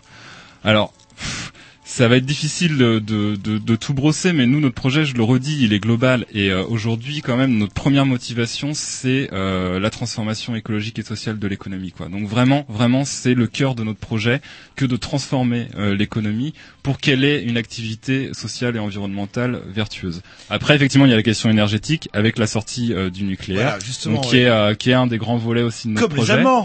Ouais, comme les Allemands, C'est mais vrai qu'ils sont bien les Allemands. mais, mais je- enfin, il y a pas, que- il y a pas que les, il y a pas que les, non, non, mais Je n'ai rien dit. il y a pas que les Allemands, il y a aussi les Italiens. Les Japonais, de fait, sont aujourd'hui sortis du nucléaire puisque euh, ils ont quasiment plus un réacteur qui tourne, vu qu'ils en ont arrêté euh, quasiment la totalité. Euh, voilà, aujourd'hui, euh, les États-Unis commencent aussi à se poser la question, etc. Donc aujourd'hui, on sent bien qu'à l'échelle mondiale, il y a euh, une réflexion de la part des grands dirigeants de ce monde par rapport à la question du nucléaire. On voit bien que c'est peut-être pas tant que ça une énergie d'avenir, contrairement à ce que euh, peut-être on a pu penser euh, pendant plusieurs années. Et surtout sur la question du nucléaire, la sortie du nucléaire, encore une fois, on l'envisage sous l'angle économique. C'est-à-dire que là, il y a un rapport de la Cour des comptes qui est sorti euh, il y a trois jours, qui le démontre. Rester dans le nucléaire en France, ça oblige à euh, prolonger la durée de vie des réacteurs. Donc c'est un coût énorme et euh, sur la sécurité, je vous en parle même pas. En gros, c'est 470 milliards d'euros jusqu'en 2050 pour rester dans le nucléaire. La sortie du nucléaire, elle, elle est chiffrée à 410 milliards d'euros. Et si vous comparez en termes de création d'emplois, sortir du nucléaire, on estime aujourd'hui qu'il y a 300 000 personnes qui travaillent de manière directe ou indirecte dans le nucléaire en France. Sortir du nucléaire, on estime que c'est 600 000 emplois d'ici à 2040 de créer. Donc vous doublez la création d'emplois en sortant du nucléaire et vous économisez 60 milliards d'euros euh, en sortant du nucléaire plutôt qu'en y restant. Hmm, le- Je peux parler, euh, Roger Je sais pas, est-ce qu'il a- il Oui, a oui, s'en fout. C'est que comment Qu'est-ce qu'il y a eu Il reste 30 secondes. Il reste 30 secondes. C'est Bah, cadeau. Bah, Est-ce que je peux ju- juste dire Bah. une petite chose et puis après je vous laisse la Oui, parole oui, mais si on sort du nucléaire, avec quoi la commune de La Hague va éclairer ses 15 gymnases et 30 salles de congrès que lui a payé la participation euh, à l'usine de La Hague? Alors la sortie du nucléaire, elle se fait pas du jour au lendemain. Euh, nous, on dit une génération pour sortir du nucléaire, c'est-à-dire que c'est une échelle de temps de 25 à 30 ans, et ça laisse le temps de développer justement de nouvelles activités sur les euh, régions qui aujourd'hui vivent pour partie du nucléaire. Et typiquement sur la Normandie, il y a une étude qui est sortie en 2005 qui s'appelle Les quatre vents du Cotentin. Regardez là, elle est intéressante. Ils ont pris le coût du nucléaire sur la Normandie et ils ont dit si on sortait nucléaire avec ce pognon-là, combien d'emplois ça créerait sur place? Et en fait, ils ont multiplié par 10 le nombre de créations d'emplois. Bon, c'est une étude théorique, mais ils ont quand même multiplié par 10 le nombre de créations d'emplois en passant notamment sur, en basculant sur les énergies renouvelables. Et Cherbourg, demain, sera, et ça c'est prévu, euh, puisque c'est dans le cadre de l'appel d'offres euh, lancé par l'État sur le développement des éoliennes en mer, Cherbourg demain sera une des plateformes de France pour le montage des éoliennes qu'on ira installer au large de la Normandie. Si les marins pêcheurs euh, sont d'accord avec vous. Parce que euh, les- justement, la, la droite vous a étrié, enfin, a étrié les socialistes. de- Non, non, non, mais juste, euh, comment, puisqu'on parlait du nucléaire, sur les, la, la droite, comment vous a étrié, vous les socialistes, en disant que vous alliez provoquer la perte de milliers d'emplois, la fermeture des, Ouais, des on a- centrales on- nucléaires allait ouais. entraîner la perte de milliers d'emplois. Est-ce que vous pourriez m'éclairer? Parce que d'un côté, on me dit que vous perdez plein de milliers d'emplois, et puis l'autre, vous en créez autant. Bah, C'est-à-dire qu'en fait, bon, alors déjà sur les critiques de la droite, il y a eu les mensonges les plus éhontés, puisque euh, déjà c'est le président quand même d'EDF qui est monté au créneau au niveau des médias, ce qui est un scandale, et il a parlé de 800 000 emplois. C'est pas le cas. Euh, les chiffres, et c'est pas les nôtres, c'est euh, les chiffres officiels, c'est 300 000 emplois directs et indirects, ce qui est énorme. Hein, euh, voilà. Donc nous, ce qu'on appelle la transition énergétique, je le redis, c'est sur 25-30 ans, on a le temps, et la première étape, c'est déjà la conversion effectivement des salariés qui travaillent aujourd'hui sur les centrales. Après, euh, le démantèlement d'un réacteur nucléaire, aujourd'hui, personne ne l'a jamais fait. On a un exemple, nous, en Bretagne, qui est Brennilis, qui est un tout petit réacteur de 70 MW. Pour vous donner un ordre d'idée, les EPR qu'on va construire, ils montent à 1800 MW. Donc euh, 70 MW, c'est pas grand-chose. Et euh, ça fait 15 ans qu'on essaie de le démanteler et on n'en est pas capable. Les coûts sont multipliés par 10. Donc on sent bien que euh, le démantèlement, il va poser quelques soucis. Mais l'air de rien, ce démantèlement, quelque part, il va aussi créer des emplois. Il va falloir qu'on trouve effectivement des salariés euh, qu'il va falloir former et qui pour aller justement démonter les centrales nucléaires. Et il y a pour euh, combien de temps de boulot? Parce que si vous les formez, puis au bout de 10 ans, Ah, je le euh, redis, c'est c'est là pour le coup le, le démantèlement, ça c'est au moins 50 ans de taf quoi. Et est-ce que l'exemple allemand qui sort du nucléaire est un bon exemple? Euh, Parce que euh, apparemment c'est vrai que si vous euh, réouvrez les mines de charbon pour refaire Ouais. tourner les centrales à charbon, là vous créez 500 000 emplois Alors, le- le- euh, sans problème. Et qu'en Allemagne, euh, du coup, euh, premier pollueur euh, ou premier émetteur de CO2 euh, en Europe, qui nous donne des leçons d'écologie en disant Ah, nous on a fermé nos centrales Hmm. Vous nucléaires. n'avez pas les Allemands Eh ben, qui laissez-moi votre grand-père. Et quand euh, ils ont pas assez d'électricité, qu'est-ce qu'ils achètent De l'électricité à qui à la France d'origine nucléaire. Donc de ce cas-là, on pourrait faire de l'écologie puis acheter dès qu'on n'a pas assez euh, en Angleterre. Euh, de, enfin, Alors, il y a, pas un- il y a, ouais, il y a une une utopie quelque part. Non, il n'y a pas d'utopie. Non, au contraire, euh, on est est plus que réaliste malheureusement puisque la situation nous y oblige. Euh, Il y a une différence entre euh, la France et l'Allemagne, c'est que euh, le programme électronucléaire allemand, euh, les- enfin en gros pour résumer, les réacteurs allemands sont euh, un peu plus anciens que les réacteurs français. Et euh, le fait est que euh, quand il a fallu euh, prendre la décision de sortir du nucléaire, donc ils ont pris la décision en 2000, si je me trompe pas, euh, ils se sont retrouvés très vite confrontés à une situation où il y avait des réacteurs qui arrivaient en fin de vie. S'ils les prolongeaient, ça mettait à mal finalement la sortie du nucléaire telle qu'elle avait été décidée. Donc ils ont été obligés quelque part de les arrêter de manière peut-être un peu précipitée, mais pour des raisons de sécurité. Et euh, du coup, il a fallu rapidement trouver des palliatifs, d'où le développement Ah, effectivement des, euh, des centrales gaz et des centrales à charbon. Mais, mais le problème de l'éolien, c'est que on, on, on a tellement pas anticipé la sortie du nucléaire que effectivement euh, il y a un peu de précipitation en Allemagne aujourd'hui puisque euh, pourtant l'Allemagne on peut pas leur reprocher de pas avoir été euh, précurseur dans le développement des énergies renouvelables mais le fait est que malgré ça euh, ils n'avaient pas encore mis assez les moyens euh, à ce niveau-là. Pourquoi ils ont modifié leur euh, leur point de vue? Parce que euh, c'est- vraiment Fukushima qui a provoqué un choc dans l'opinion. Non, non, non. C'est le gouvernement Schröder, qui est un gouvernement de coalition euh, socialiste et vert. La mère, mais c'était un principe idéologique. De, euh, de euh, voilà, la droite allemande a toujours été favorable euh, au nucléaire euh, par principe, et donc elle est revenue sur le choix du gouvernement Schröder. Et puis finalement, deux ans après, elle est revenue dessus euh, sous la pression de la société euh, civile allemande. Quoi. Alors comment Mais ça se fait que pour, pour revenir à une question que je vous posais tout à l'heure, euh, auquel vous n'avez pas euh, répondu directement, on n'a plus de nucléaire, etc. Ce soir, ça caille, on a besoin d'électricité, on a des éoliennes, mais bien, comme il faut, bien, bien, bien, il n'y a pas de vent. Parce que si vous regardez Là, bien, on est- on est mal, Ouais, ouais, ouais. Non, mais euh, c'est c'est clair qu'effectivement, typiquement, et en Bretagne, par exemple, il y a du vent en Bretagne. C'est en hiver, c'est quand il fait beau que ça caille, et quand il fait beau, typiquement, il n'y a pas de vent. Euh, le truc, c'est que si vous regardez, euh, on parle bien de transition énergétique. Transition énergétique, ça veut dire que l'éolien ne compensera pas le nucléaire. On est sur un mix un- énergétique au niveau des énergies renouvelables. Par exemple, l'éolien, ça produit de l'électricité vous allez pas vous chauffer à vous chauffer à l'électricité. C'est un truc absurde que EDF a vendu dans les années 70, mais c'est stupide. Il y a une déperdition énergétique énorme. Par contre, des énergies comme le bois ou euh, les chauffe-eau solaires, et les deux couplés, ça fonctionne très très bien pour les systèmes de chauffage. Mais le bois, ça émet du CO2, non? Pas plus que le fuel, vous Non, le, le, le- le bois a une empreinte, euh, ce qu'on appelle une empreinte carbone euh, zéro. C'est-à-dire qu'en fait, un arbre, dans sa vie, il absorbe le CO2, Quand et quand vous le brûlez, il rejette euh, le CO2 qu'il a absorbé dans sa vie. Qu'on mette à repousser un, un arbre en parallèle. Ouais, c'est non mais la transition énergétique c'est un projet global de développement économique et de développement de nouvelles filières. C'est-à-dire que si vous regardez notre programme par exemple, on a un, on a un gros volet sur euh, l'ONF, donc l'organisation nationale voilà, Des l'org- forêts. des forêts, merci.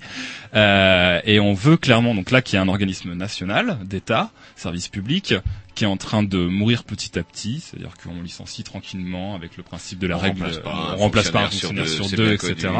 Ben nous on dit non, stop. Au contraire, il y a une ressource là en France qui est énorme, qui est une ressource économique hyper importante, qui est en plus gérée par l'État. Allons-y quoi. Au contraire, on réembauche des fonctionnaires, on réexploite les forêts de manière durable, et ça on sait le faire, et on développe les filières Il y a euh, peut-être d'autres types de centrales aussi. On parle de centrales marées, il y a des marées Ouais, justement, les, qui les sont fiables. motrices avec des hélices. Parce que là, au moins, on peut prévoir les marées. Et là, même sans apport. vent, ouais, même sans Ouais. vent, il y a Ça toujours la- les courants marins. par Si vous, si vous regardez aujourd'hui des pays comme le Danemark ou l'Écosse, ça fait dix ans qu'ils investissent euh, dans les énergies marines. Et on a un potentiel mais énorme.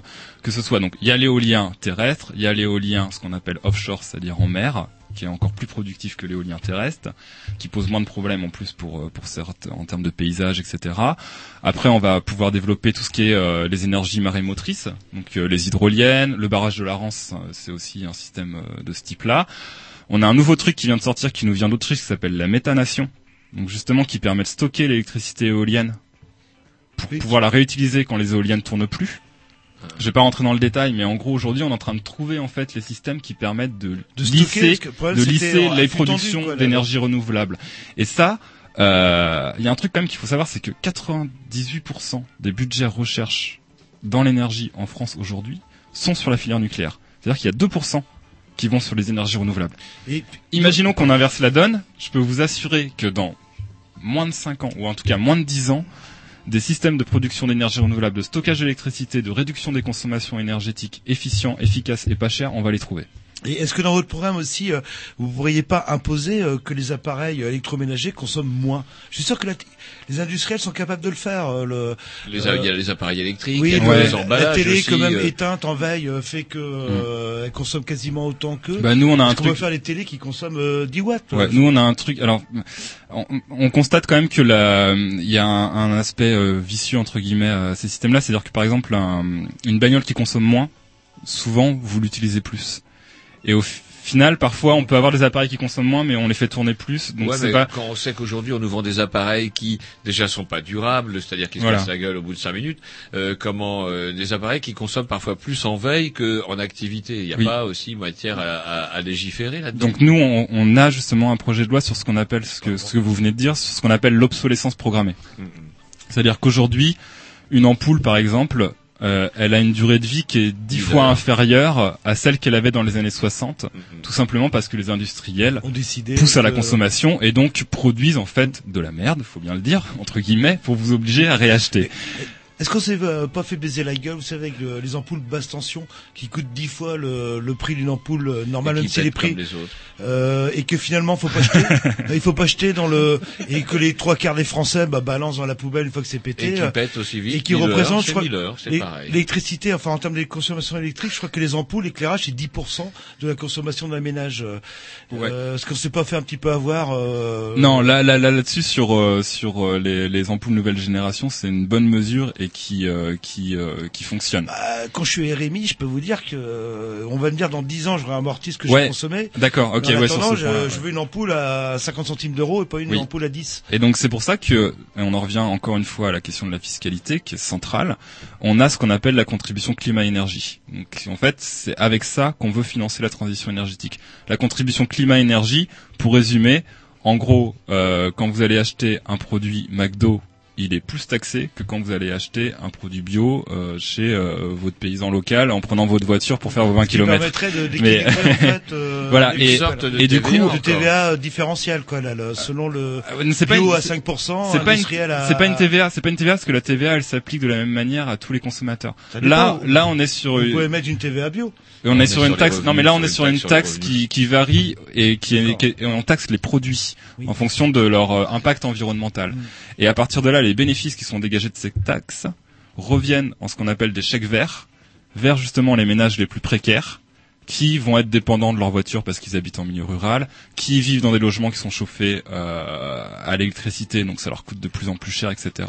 Et on leur remet ces chèques-là, qui leur permet en fait d'aller vers d'autres des consommations euh, juste environnementales. Parce que justement, un truc, moi, Et on redonne en fait du pouvoir d'achat aux personnes qui subissent aujourd'hui la précarité Parce énergétique. qu'un truc que j'avais pas bien compris, c'était cette fameuse taxe carbone. Il me semblait que justement les Verts, vous y étiez particulièrement favorable, et vu sous un certain angle, le taxe, la taxe carbone me paraissait plus euh, pénaliser les, les ménages qui justement pouvaient pas habiter À Rennes. euh, à Rennes, se retrouvaient euh, dans la banlieue de Rennes, et on avait calculé avec ma compagne que si elle avait été appliquée à Sarko a reculé au dernier moment, on nous aurait donné des sous, alors que nous avons déjà la chance d'habiter en ville.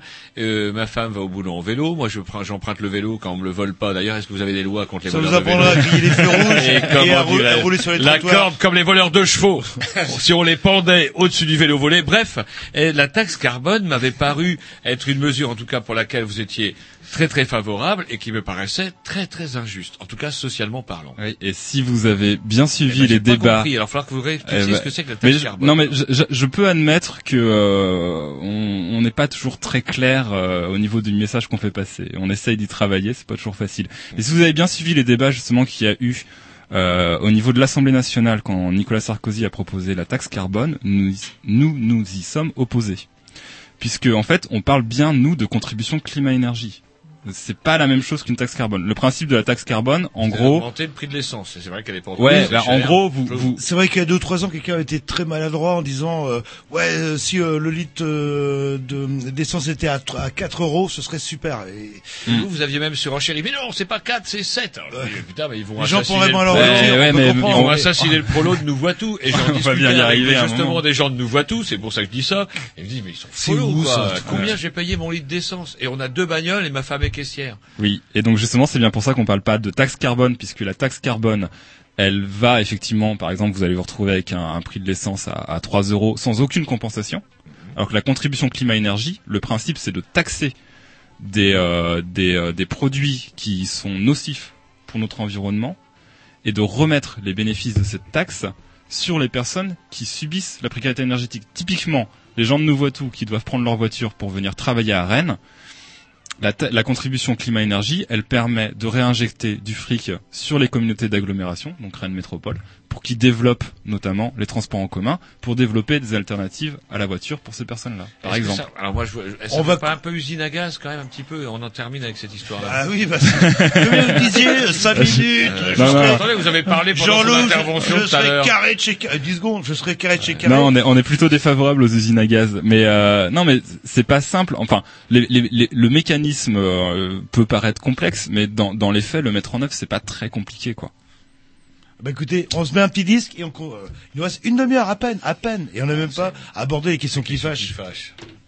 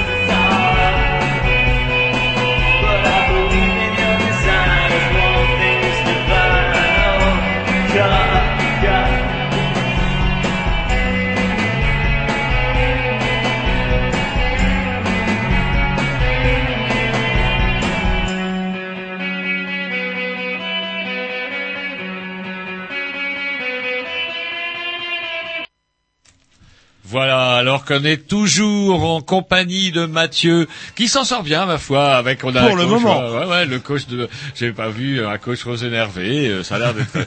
Et on avait envie, bah ouais, euh, leur tourne, les aborder un peu les questions qui fâchent. Alors c'est à vous, Jean-Loup, parce que vous mourrez d'envie de parler. Bah la question qui fâche euh, d'emblée, c'est quoi pour vous? Bah pour moi, qu'est-ce qui me fâche euh, le est-ce que vous n'avez pas fait une énorme une énorme erreur de casting euh, en prenant euh, Eva Jolie euh, alors je sais pas que- qu'est-ce qui s'est passé avec Nicolas Hulot, euh, si j'ai bien compris qu'il avait rien demandé, qu'il demandait rien. Apparemment son entourage lui a dit allez, il faut y aller, il faut y aller, t'es populaire, tu vas faire un carton.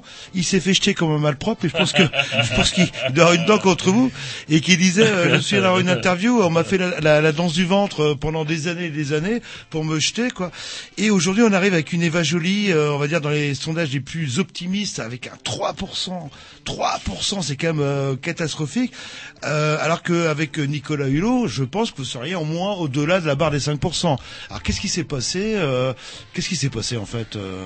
Bah, qu'est-ce qui s'est passé, c'est que euh, on avait deux bons candidats euh, sur euh, la primaire euh, qu'on qu'on a C'est qui les deux bons euh, bah, candidats? Nicolas Hulot et Eva Joly. C'était Apparemment, il s'est fait démolir. euh, Ah, c'est le prénom peut-être, Nicolas Hulot, Nicolas Sarkozy. non, euh, non, il s'est pas fait démolir. Non, non, il s'est, il s'est pas fait démolir. Disons que, euh, euh, comment expliquer les choses? Mais c'est vrai qu'en fait, le, le, le parcours de Nicolas Hulot est plutôt un parcours euh, qu'on qualifierait d'environnementaliste. C'est-à-dire qu'il est, il est très bon sur les questions environnementales. C'est, c'est, euh, voilà, c'est son, son, son cœur. Son, son cœur de, de, de- le cœur de son action de- depuis des années. Ce qui lui était reproché aussi, c'est euh, les TF1. connivences de sa fondation. Il y a- il y a pas les connivences de TF1, sa fondation avec euh, avec Poulenc. TF1, avec Bouygues, avec avec pas mal de grosses multinationales contre chimique, lesquelles on a plutôt tendance à lutter. Et à l'inverse, Eva Joly, elle, enfin vous connaissez euh, sûrement un petit peu son parcours. Euh, elle a lutté, elle a lutté contre ces multinationales, contre Total, contre Elf, Moi, etc. personnellement, elle me fiche la trouille. euh, Le... Alors- Ouais, J'ai l'impression de voir. Là où euh, je mettrais un bémol par contre par rapport au, au discours de Jean-Loup tout à l'heure, c'est pas vous qui avez choisi. Enfin, je veux dire, c'est Bah, il y a eu pas, il y a pas, il y eu une primaire. Il y a eu une primaire. Donc, et euh, comment, moi je dirais qu'au contraire, Hulot, euh. je dirais Là, vous seriez à 5% minimum. Non, non, mais je dirais qu'au contraire, c'est euh, c'est c'est un ch- c'est pas. Je préfère que ce soit que Eva Joly ait été élue justement à travers une primaire plutôt que choisie par un appareil. Si c'était un appareil, là, vous auriez pu effectivement vous, mordre les- vous en mordre les dents. Là, effectivement.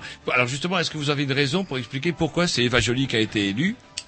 Plutôt qu'Eva que, que j'allais dire Eva, Eva Hulot que Nicolas Hulot. Est-ce que c'est une histoire de prénom Non, mais surtout des- en des gros, trucs Pourquoi, non, que- mais pourquoi les militants verts ont voté Bah oui. euh, Pourquoi Ce ce, ce qu'on vous. dit, les- ce que disaient quand même de manière générale les gens qui ont participé à la primaire, c'était de dire il faut fusionner les deux candidats. Mais euh, bon, on est contre les manipulations génétiques, donc c'était compliqué. Vous faire un ticket à l'américaine euh, ouais, non mais euh, de toute façon, par principe, nous écologistes, on est relativement mal à l'aise avec l'élection présidentielle. C'est une élection très personnalisée autour d'une personne, l'homme qui rencontre le peuple. Voilà, on est franchement pas à l'aise avec ça.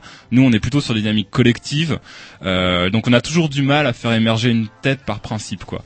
Et euh, donc déjà, ça c'est le premier point. Le deuxième point, c'est qu'effectivement, Nicolas Hulot, il avait, il a des grandes qualités pour faire passer le message. Il est à l'aise avec les médias. c'est- c'est un professionnel, Euh, hein. un- voilà, c'est un professionnel et et, euh, et donc du coup, c'est vrai qu'il y a beaucoup de militants qui disaient mais si, c'est lui qu'il faut envoyer. À l'inverse, il y a d'autres personnes. En gros, genre, je vous résume les débats qu'il y a eu à ce moment-là, quoi. Mhm. Mais euh, Bah ouais. d'autres personnes qui disaient l'intérêt d'Eva Joly, c'est que l'air de rien, c'est une économiste, c'est une juriste, c'est quelqu'un qui n'est pas né écologiste, qui l'est devenu. Ça fait que deux ans qu'Eva Joly a investi euh, dans le champ euh, du politique. Elle avait, elle faisait d'autres choses avant.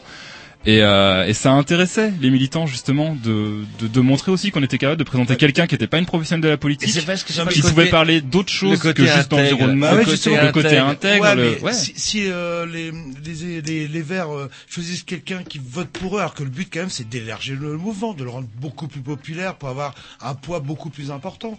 Et euh, c'est vrai que c'est une question, c'est j'ai rien contre Eva Joly, mais je- euh, et on, on met de aujourd'hui les gens ne votent plus sur un discours, ils votent sur une mal... c'est malheureux à dire, mais ils votent sur une prestance, sur une communication. euh, euh, pourquoi Sarkozy il est passé euh, face à Ségolène Royal, euh, même euh, sans être d'accord euh, avec ses idées, le débat avec Ségolène Royal il était remarquable, il l'a bouffé en deux minutes. Et moi, ce qui fiche la trouille, c'est le débat entre euh, si jamais il y a un deuxième tour entre Sarkozy et Hollande, il va le bouffer en deux minutes. Oui. euh, et Alors, bon, on verra. pour revenir à votre question, mais, ouais, euh, est-ce que vous avez pas je- est-ce que, les, les militants n'ont pas fait une connerie euh, en, en prenant quelqu'un d'intègre, mais qui est absolument pas populaire, euh, euh, qui euh, malgré euh, son accent, etc. Ouais. Et puis qui moi personnellement, elle me fiche la trouille. hein. J'ai l'impression qu'on va me poser des toilettes sèches et qu'on va regarder qu'il s'il fait mettre 19 degrés, euh, pas plus, dans mon, appartement. Ouais, c'est intér- en fait. C'est intéressant, c'est intéressant parce que Eva Joly, quand elle s'est présentée aux élections européennes, euh, certains euh, de la gauche bien pensante euh, lui reprochaient euh, d'avoir des incointances avec le MoDem.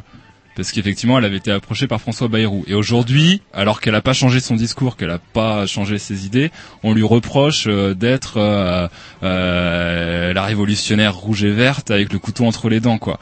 Donc bon, voilà, il y a sa biographie là qui sort demain. Je vous invite à la lire, euh, où elle présente effectivement son parcours de vie. Et si vous regardez, non, c'est quelqu'un C'est d'ouvert. sûrement remarquable. Mais oui, non, par mais elle a un parcours, euh, base, c'est l'image. Ah mais ça, j'en j'en ai bien conscience. Par contre, je suis pas sûr. Je suis pas sûr. Malheureusement. Non mais par contre, je suis pas sûr que Nicolas Hulot serait plus haut dans les sondages aujourd'hui. On avait en 2007 une bonne candidate à la présidentielle qui était une, pro, une professionnelle entre guillemets de la politique, c'est-à-dire quelqu'un qui est qui est présente euh, depuis longtemps dans la politique, Madame Voinet.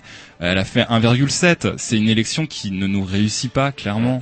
Voilà. Alors justement, vous parliez du modem tout à l'heure. Est-ce qu'il n'y aurait pas un souci chez les Verts, c'est que est-ce que vous auriez pas, alors vous allez peut-être bondir, mais vous seriez pas soluble dans le modem? Parce que moi j'ai quand même constaté, j'ai quand même constaté, oh là, oh là, j'ai quand même constaté coach, un le truc, coach. le coach Scheller. Je savais que j'allais faire bondir le coach. Quand même un truc que j'ai remarqué, c'est que parallèlement à la courbe de Bérou qui s'envole, vous, vous avez commencé à plonger au moment où Bérou s'est envolé. Je- bon, je je sais pas si je dois répondre Ah, à c'est cette côté provocation. vert, euh, euh, dans le modem. J'ai une autre version moi aussi. euh, si Ah bah attendez, qui euh. répond déjà à ma question. Ouais, que je réponde. Non mais on, on peut, enfin ça, euh, on se le cache pas, on, on peut partager euh, certaines choses avec le modem sur le fédéralisme, par exemple, sur la vision de l'Union européenne.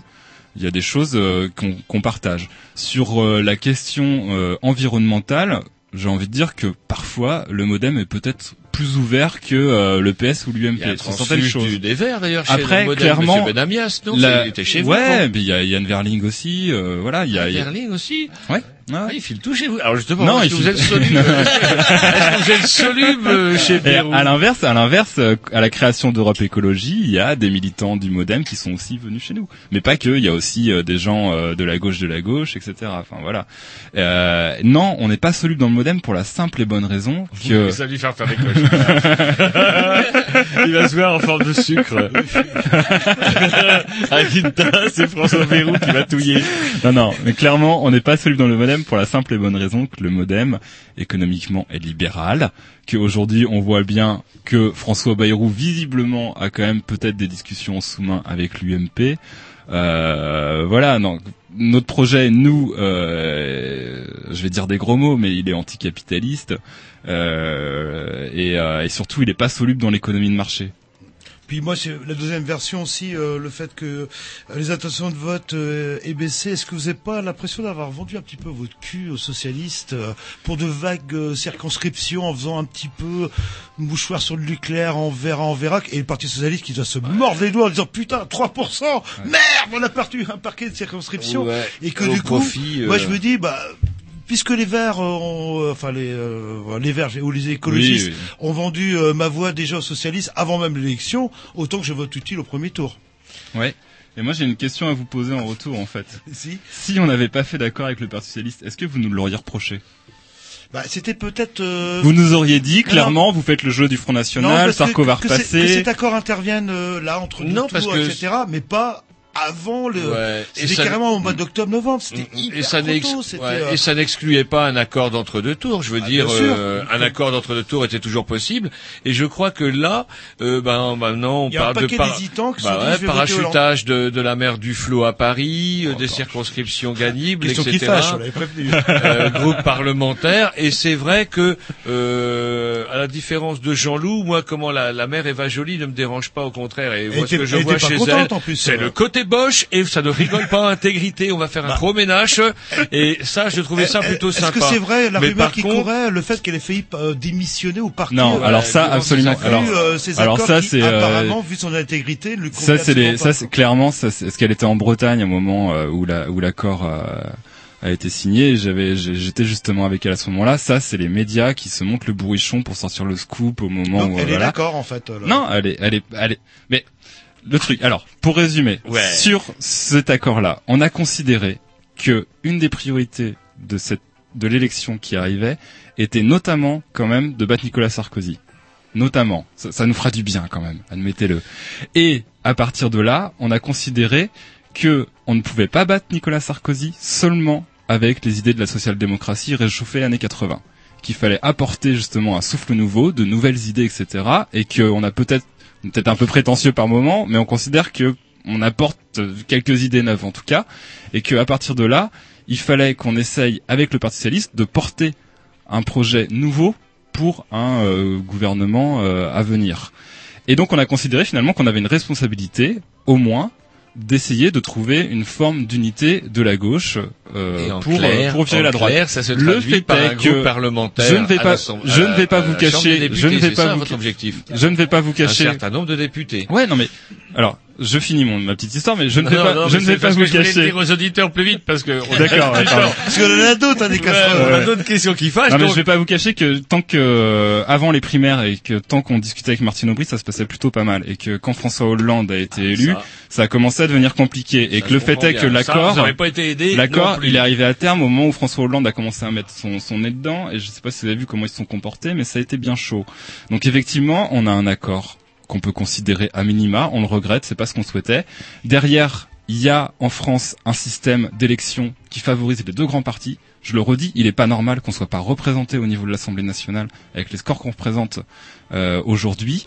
Et euh, ouais, on a considéré qu'effectivement, il nous fallait un groupe parlementaire, mais c'est pas un groupe parlementaire pour engraisser pourquoi 20 pas faire- députés demain, c'est un groupe parlementaire pour pouvoir peser sur les politiques qui Et vont être menées. fait, euh, une, une- avoir fait une coalition, c'est-à-dire euh, euh, Parti socialiste, euh, les, les écologistes. Là, on n'aurait on n'aurait pas vu le score. euh, un peu comme les, euh, euh, le Parti communiste, pour pas avoir son 0,25%, c'est mieux dans le front de gauche, euh, comme ça, ça passera mieux. Est-ce que, euh, je sais pas, enfin, il n'y a pas une erreur stratégique? ouais, un accord On parle de trop stratégie tôt, là. Peut-être un Bah, accord trop précoce. Alors oui, peut-être, peut-être. Après, euh, la stratégie c'est jamais simple, c'est pas forcément notre truc non plus. Et, euh, et nous, notre choix, ça a été de dire euh, l'élection présidentielle, on aura une candidate parce que on considère que c'est important que les idées écologistes puissent être représentées pendant cette campagne, qui est la campagne qui est la plus regardée par euh, les habitants de France, tout simplement. Quoi. Donc il faut qu'on soit présent, mais que derrière, on essaye d'a- d'aller sur un accord de mandature législative dans lesquels il y aurait un groupe écologiste qui soit représenté et qu'aura sa liberté euh, d'action de toute manière. Quoi. Et vous ne on verra, on verra, mais. euh, Et vous m'ôterez pas de l'idée quand même que du coup, euh, comme le disait Jean-Loup de manière un peu plus abrupte, du coup, euh, bah, pourquoi voter pour vous puisque on se dit bah c'est pas grave aux législatives euh, comment dirais-je bah je voterai bah par exemple pourquoi pas pour vous si vous êtes sur ma circonscription sachant qu'effectivement euh, le, le, le, le but du jeu va être quand même d'empêcher Zébulon de revenir.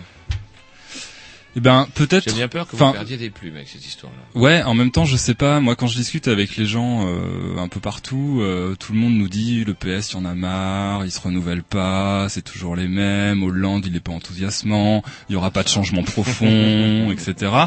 Et puis finalement, quand on se retrouve devant l'urne, on voit tout le monde qui continue à voter pour le PS. Nous, ce qu'on dit, c'est que l'air de rien, plus nous on sera fort dans les urnes, plus on pourra peser sur les idées qui seront défendues par la gauche, Mais- et plus ça avancera et on aura de l'innovation. Mais forme, euh, dans les urnes euh, à 3%, c'est. Mais euh, une question aussi plus globale que je voudrais poser, c'est pourquoi ça marche pas? Euh, On a, euh, je sais pas, si on parle qui est sensibilisé de- dans l'écologie, il y a 70% des Français qui vont répondre je suis sensibilisé euh, par ce problème-là euh, globalement, et ça marche pas. Euh, alors qu'il devrait, c'est un parti qui devrait faire dire. euh, Ouais, ouais, 10%, euh, entre 5 et 10%. Regardez euh, Bayrou qui sort de nulle part, tout le monde Ouais, l'avait enterré, etc. Allez, un bingo, député gitan. Non, en mais plus au colza, faut être sérieux, merde. Et, et vous Moi, qui êtes euh, sur le terrain, qui êtes présent régulièrement, Mm. etc., pourquoi ça décolle pas? Est-ce que vous avez une explication euh, Bah en fait, ça, ça- d- déjà j'ai envie. Bon, moi j'admets complètement qu'on a une part de responsabilité euh, dans ça. C'est-à-dire qu'effectivement, on, on porte un projet global qui est pas toujours simple à expliquer. Parce que justement, on assume aussi la complexité de ce projet-là. Le monde, il est complexe. On est face à des enjeux qui sont complexes et les réponses qui vont être apportées sont complexes. Et on a une difficulté, et euh, c'est peut-être la difficulté d'Eva Joly aujourd'hui, de simplifier finalement euh, notre message, de, de, de, de mieux expliquer ce qu'on porte. Moi, je pense qu'on a une responsabilité Est-ce dans ce fait-là. pas quelqu'un de charismatique, euh, un, un Sarko pour le Mais on en a, on a, on a, on a José Beau. Beauvais, on a Danny Cohn-Bendit, on a, on a quand même des gens Ah bon, on charismatiques. un non, Euh. Est-ce qu'il y a- est-ce qu'il n'y a pas un autre souci Attendez, je, Puisque je l'on finis parle. avec ça. Il n'y a pas un autre souci Comment euh, C'est pas. euh, on dirait qu'il y a une absence de lien entre ce qui se passe sur le terrain en matière d'écologie, à travers le développement, bah, par exemple, de, de, de- de- d'aliments bio. Il y a des coopératives bio. Il y a les, il y a des, Ça il y a marche les- plutôt bien, Il y a les paniers, etc. Il y a beaucoup plus de systèmes de distribution courte qu'il y a seulement 10 ans. Et est-ce qu'il n'y a pas C'est comme si c'était pas dichotomique. Il y a d'un côté les verts politiques et les autres, euh, j'allais pas dire les verts de gris, mais les, euh, les verts de les verts de terre, les verts de terrain. En, en fait, c'est le principe un peu du mouvement Europe Écologie Les Verts, c'est que nous, on lit les deux. C'est-à-dire que on considère que le changement, il viendra parce que on aura un pied dans les institutions que c'est un outil pour changer les choses, mais que toutes les initiatives qui sont portées par le mouvement associatif, par les gens qui montent des entreprises innovantes, par les coopératives, etc., ça participe aussi à la progression de, de, de nos idées. Et les deux, elles sont liées. Donc après, par rapport à votre question de tout à l'heure, Mhm. j'ai envie de répondre, ça dépend aussi des élections. Toutes les élections qui sont à la proportionnelle, donc qui sont les élections les plus démocratiques qu'on puisse avoir, C'est la quatrième république, on fait c'est- le bordel, ça marche pas. Mais non, mais non, non, non. Même si c'est hyper démocratique, hein, là, le- Les, les, les, les, élections municipales, c'est des élections proportionnelles avec une vrai. prime majoritaire, ça permet de dégager des majorités derrière. Il y a, On n'est pas forcé de faire une proportionnelle intégrale. on n'est pas obligé de faire une proportionnelle intégrale. Juste Voilà. pour les écologistes. non, non, mais c'est, on appelle ça la proportionnelle avec la prime. pas Et on n'aura pas le temps d'en parler, mais pas pour le, le, le, le Front National, parce que, enfin bon, bref, on n'aura pas le temps Mais d'en non, parler. mais si, mais clairement, c'est pas normal qu'aujourd'hui l'ensemble des par- des petits partis, je mets des guillemets, ne soient pas représentés au niveau de l'Assemblée nationale. Et quelque part, euh, je- ça va peut-être être mal entendu, mais j'ai envie de dire, c'est valable aussi pour le Front national. Alors demain, j'ai envie de vous poser la question. Demain, vous êtes élu à un poste qui vous donne le droit de, donner- de donner votre voix à, au candidat du Front National et qui vient couiner chez vous. Ouh, j'ai pas pouvoir Au nom de la démocratie. Est-ce que vous donnez votre nom, sachant qu'en plus de ça, euh, on, remettra On votre vous nom à la et qu'on aura le droit de vous cracher à la figure tous les jours.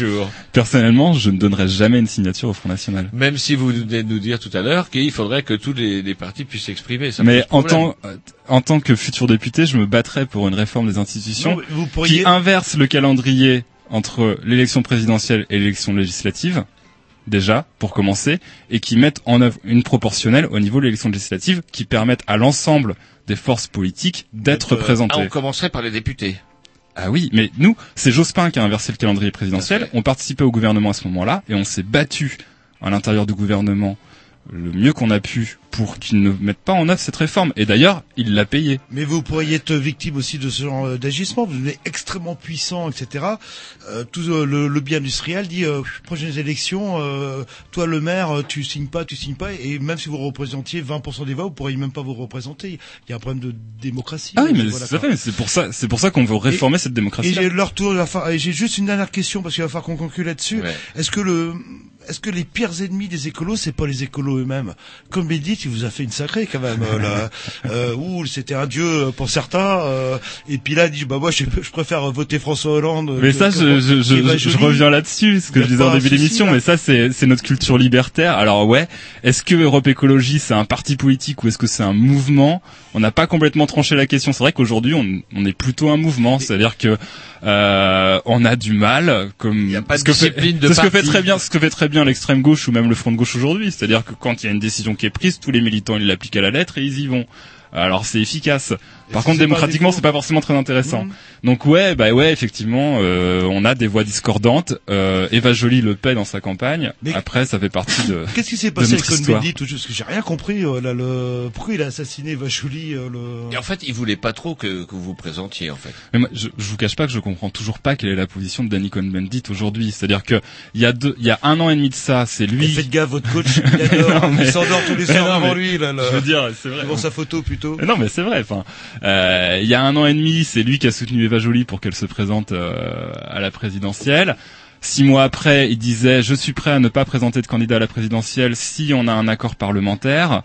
La décision qui a été prise par le mouvement, c'est de faire les deux, c'est-à-dire de présenter une candidate à la présidentielle et d'aller vers un accord de mandature législative. Et aujourd'hui, Cohn-Bendit, effectivement, il, il a un discours contradictoire, c'est-à-dire qu'il y a une semaine, il était en meeting avec Eva pour la soutenir. Trois jours après, dans les médias, il était moins clair, etc. Cohn-Bendit, parfois, il dit juste ce qu'il pense et ça fait aussi son charme. Faut Je crois qu'il faut pas, faut pas toujours chercher. Et une petite- attendez juste encore bah, une attends, dernière, pas euh, une dernière, euh, comment une dernière question. Ah, une petite question qui fâche. euh, Comment il y avait, euh, comment, euh, euh, comment dans Madame Duflo qui était, euh, comment à l'antenne de France Inter il y a quelque temps. C'est juste après les élections sénatoriales. Euh, comment Jean-Vincent Placé, il était élu régional, il vient d'être élu sénateur. Et il y a un auditeur qui posait une question. En fait, euh, est-ce qu'il a, euh, comment, est-ce qu'il il a au moins démissionné d'un de ses mandats? Parce que Ouais, la règle interne, la règle interne chez nous, c'est qu'on a six mois pour se mettre. On a une grille nous de non, on- nous, on a une grille de non cumul des mandats, c'est un permis à non-cumul, points. C'est quand même l'ossature, quand même, Ouais. la morale, et ça me faisait un peu mal au Nous, sein. on a un système de permis à points, c'est-à-dire que euh, en fonction des mandats que vous avez, vous avez tant de points et vous avez, vous pouvez pas dépasser tant de points. Et euh, effectivement, Jean-Vincent Placé, il s'était engagé dès le départ à démissionner de son poste de vice-président à la région d'Île-de-France. Il l'a fait au bout de deux mois. Yes. Dans la question, il nous reste une petite minute parce qu'on la posera à tout le monde. Dépénalisation du cannabis. euh, Pour. Pour Pourquoi? Euh, pour plusieurs raisons. Déjà parce que c'est cool. Euh, non, non, plus sérieusement. Que ça Alors, Ah bah voilà. que ça Ah bah c'est sûr, 3%, ça sera riche. Non, mais Ah ouais, attendez. je suis désolé, Attendez. Benoît, je suis désolé, mais... Attendez, on estime euh, les... Là, C'est con, il lui restait plus que 5 minutes Non, à mais faire. sérieusement. Non, mais on estime les fumeurs de, de cannabis quoi à 2 millions de, de personnes, ça peut être un potentiel électoral, mais c'est con, ils votent pas. C'est ça qui a beaucoup de dommages. euh, Faut qu'il se lève, faut qu'il se lève le matin. Non, mais il y a, par rapport à ça, très sérieusement, il y a plusieurs choses. Aujourd'hui, il y a 60% des gens qui sont en prison qui le sont pour trafic lié au cannabis. C'est inadmissible, c'est pas normal. Ces gens-là n'ont pas à être en taule. On Première parle de cannabis, uniquement de cannabis. On parle uniquement de, de drogue douce, Allez, cannabis. 60%. 60%. Donc, quand on nous parle de construire des nouvelles prisons, etc., est-ce que la population carcérale augmente Nous, on dit peut-être qu'il y a une grande partie de la population carcérale qui a rien à foutre en tôle. Ça, c'est le premier point. Le deuxième point, pourquoi est-ce qu'on veut dépénaliser On parle même plutôt, nous, de légalisation du cannabis. C'est surtout et d'abord pour lutter contre les trafics. Encadré, c'est-à-dire genre coffee shop. euh, C'est-à-dire encadré, c'est-à-dire comme la comme l'alcool. On la met au même niveau que l'alcool, c'est-à-dire qu'effectivement, on organise les filières de production, on les contrôle et on organise la distribution et on la contrôle Est-ce que aussi. ça fera plaisir, ou comment Ah. dirais-je, à votre ami Rachid qui habite euh, au rez-de-chaussée de votre cité? Voilà. Parce que la Le- paix sociale, Parce que il y a, il y a pas, il y a aussi une paix sociale mais qui, euh, qui est attachée pourquoi pourquoi est-ce qu'on amine- pourquoi est-ce qu'on n'imaginerait pas que notre ami euh, d'ailleurs c'est pas forcément Rachid pourquoi ce serait Non, Rachid mais- enfin, on va dire ça, allez. Omar. Je- je- Omar, on je- peut je l'appeler suis- Omar. Laissez-moi vous dire, je suis extrêmement choqué. Mais euh, non, non, mais plus sérieusement, pourquoi est-ce qu'on n'imaginerait pas que euh, que euh, le petit dealer effectivement euh, d'aujourd'hui, il légalise tout simplement euh, l'activité qu'il a aujourd'hui? C'est-à-dire que demain, il ouvre un petit commerce, il, il paye des impôts, Et pourquoi plus pas? loin, est-ce que, est-ce que vous êtes prêt à ruiner une partie de l'agriculture marocaine? Parce qu'il y a de ça derrière. Mais pourquoi ne pas imaginer des filières de commerce équitable avec euh, l'agriculture marocaine? Pourquoi ne pas imaginer effectivement que le cannabis qu'on consomme ici en France, il vienne du Maroc sur avec effectivement l'organisation de filières, je le redis, contrôlées, La bio et compagnie, oui. équitables qui permettent effectivement aux paysans du Maroc de développer leur région. Et, euh, et voilà, pourquoi pas? Enfin, je veux dire, on le fait pour l'alcool, pourquoi pas pour le cannabis? Oui, parce que nous on le produit pas et que l'alcool on le produit beaucoup. Les drogues sont légales généralement dans le, dans le lieu où on le produit. Ah ouais, ouais. L'alcool, c'est vrai que ça pose beaucoup C'est moins de terminé, problèmes. c'est l'heure. On vous dit au revoir. On laisse la place à Dub Revolution qui. Et peut-être juste un dernier mot quand même pour vous. Eh, Il y a peut-être moins, ils ont peut-être une manifestation ou Ah un oui, meeting ah, à annoncer oui. quand ouais, même. ouais, Ah en oui, plus carrément. Ils sont ouais, là non, en mais ouais. représentation, Et c'est, c'est- non, en plus c'est très important. C'est le, le 25 et 26 février, les jeunes écologistes, donc qui sont le mouvement de l'écologie politique, organisent une convention nationale sur la question de la jeunesse à Rennes. Euh, donc le 25 et 26 février, ce sera au théâtre de la Paillette. Les castors juniors des Verts. Tout à fait. Yes.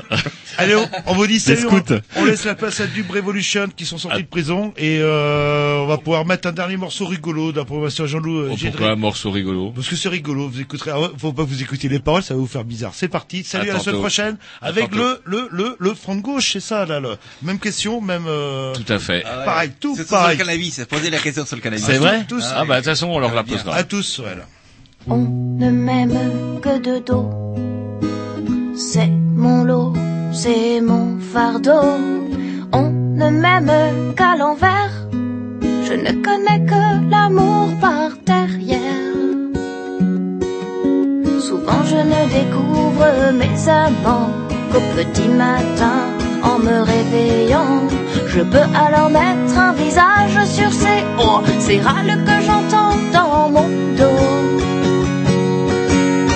par devant, par derrière, de toutes les manières.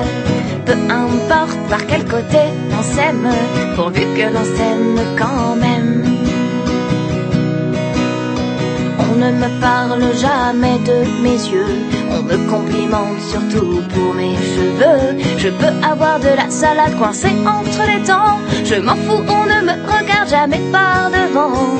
Je pourrais être enceinte de huit mois, qu'on ne le remarquerait même pas. Et pour faire des économies sur les UV, je ne bronze que d'un côté.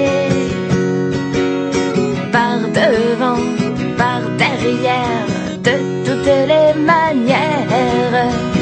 importe par quel côté on s'aime, pourvu que l'on s'aime quand même.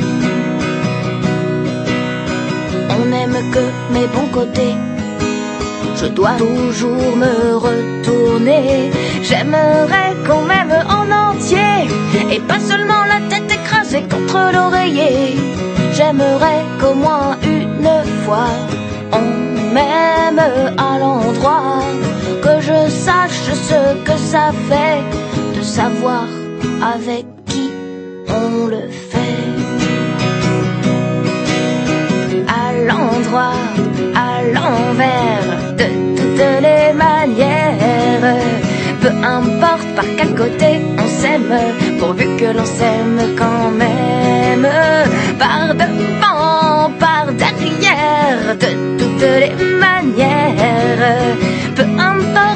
côté tu m'aimes, pourvu que tu m'aimes quand même.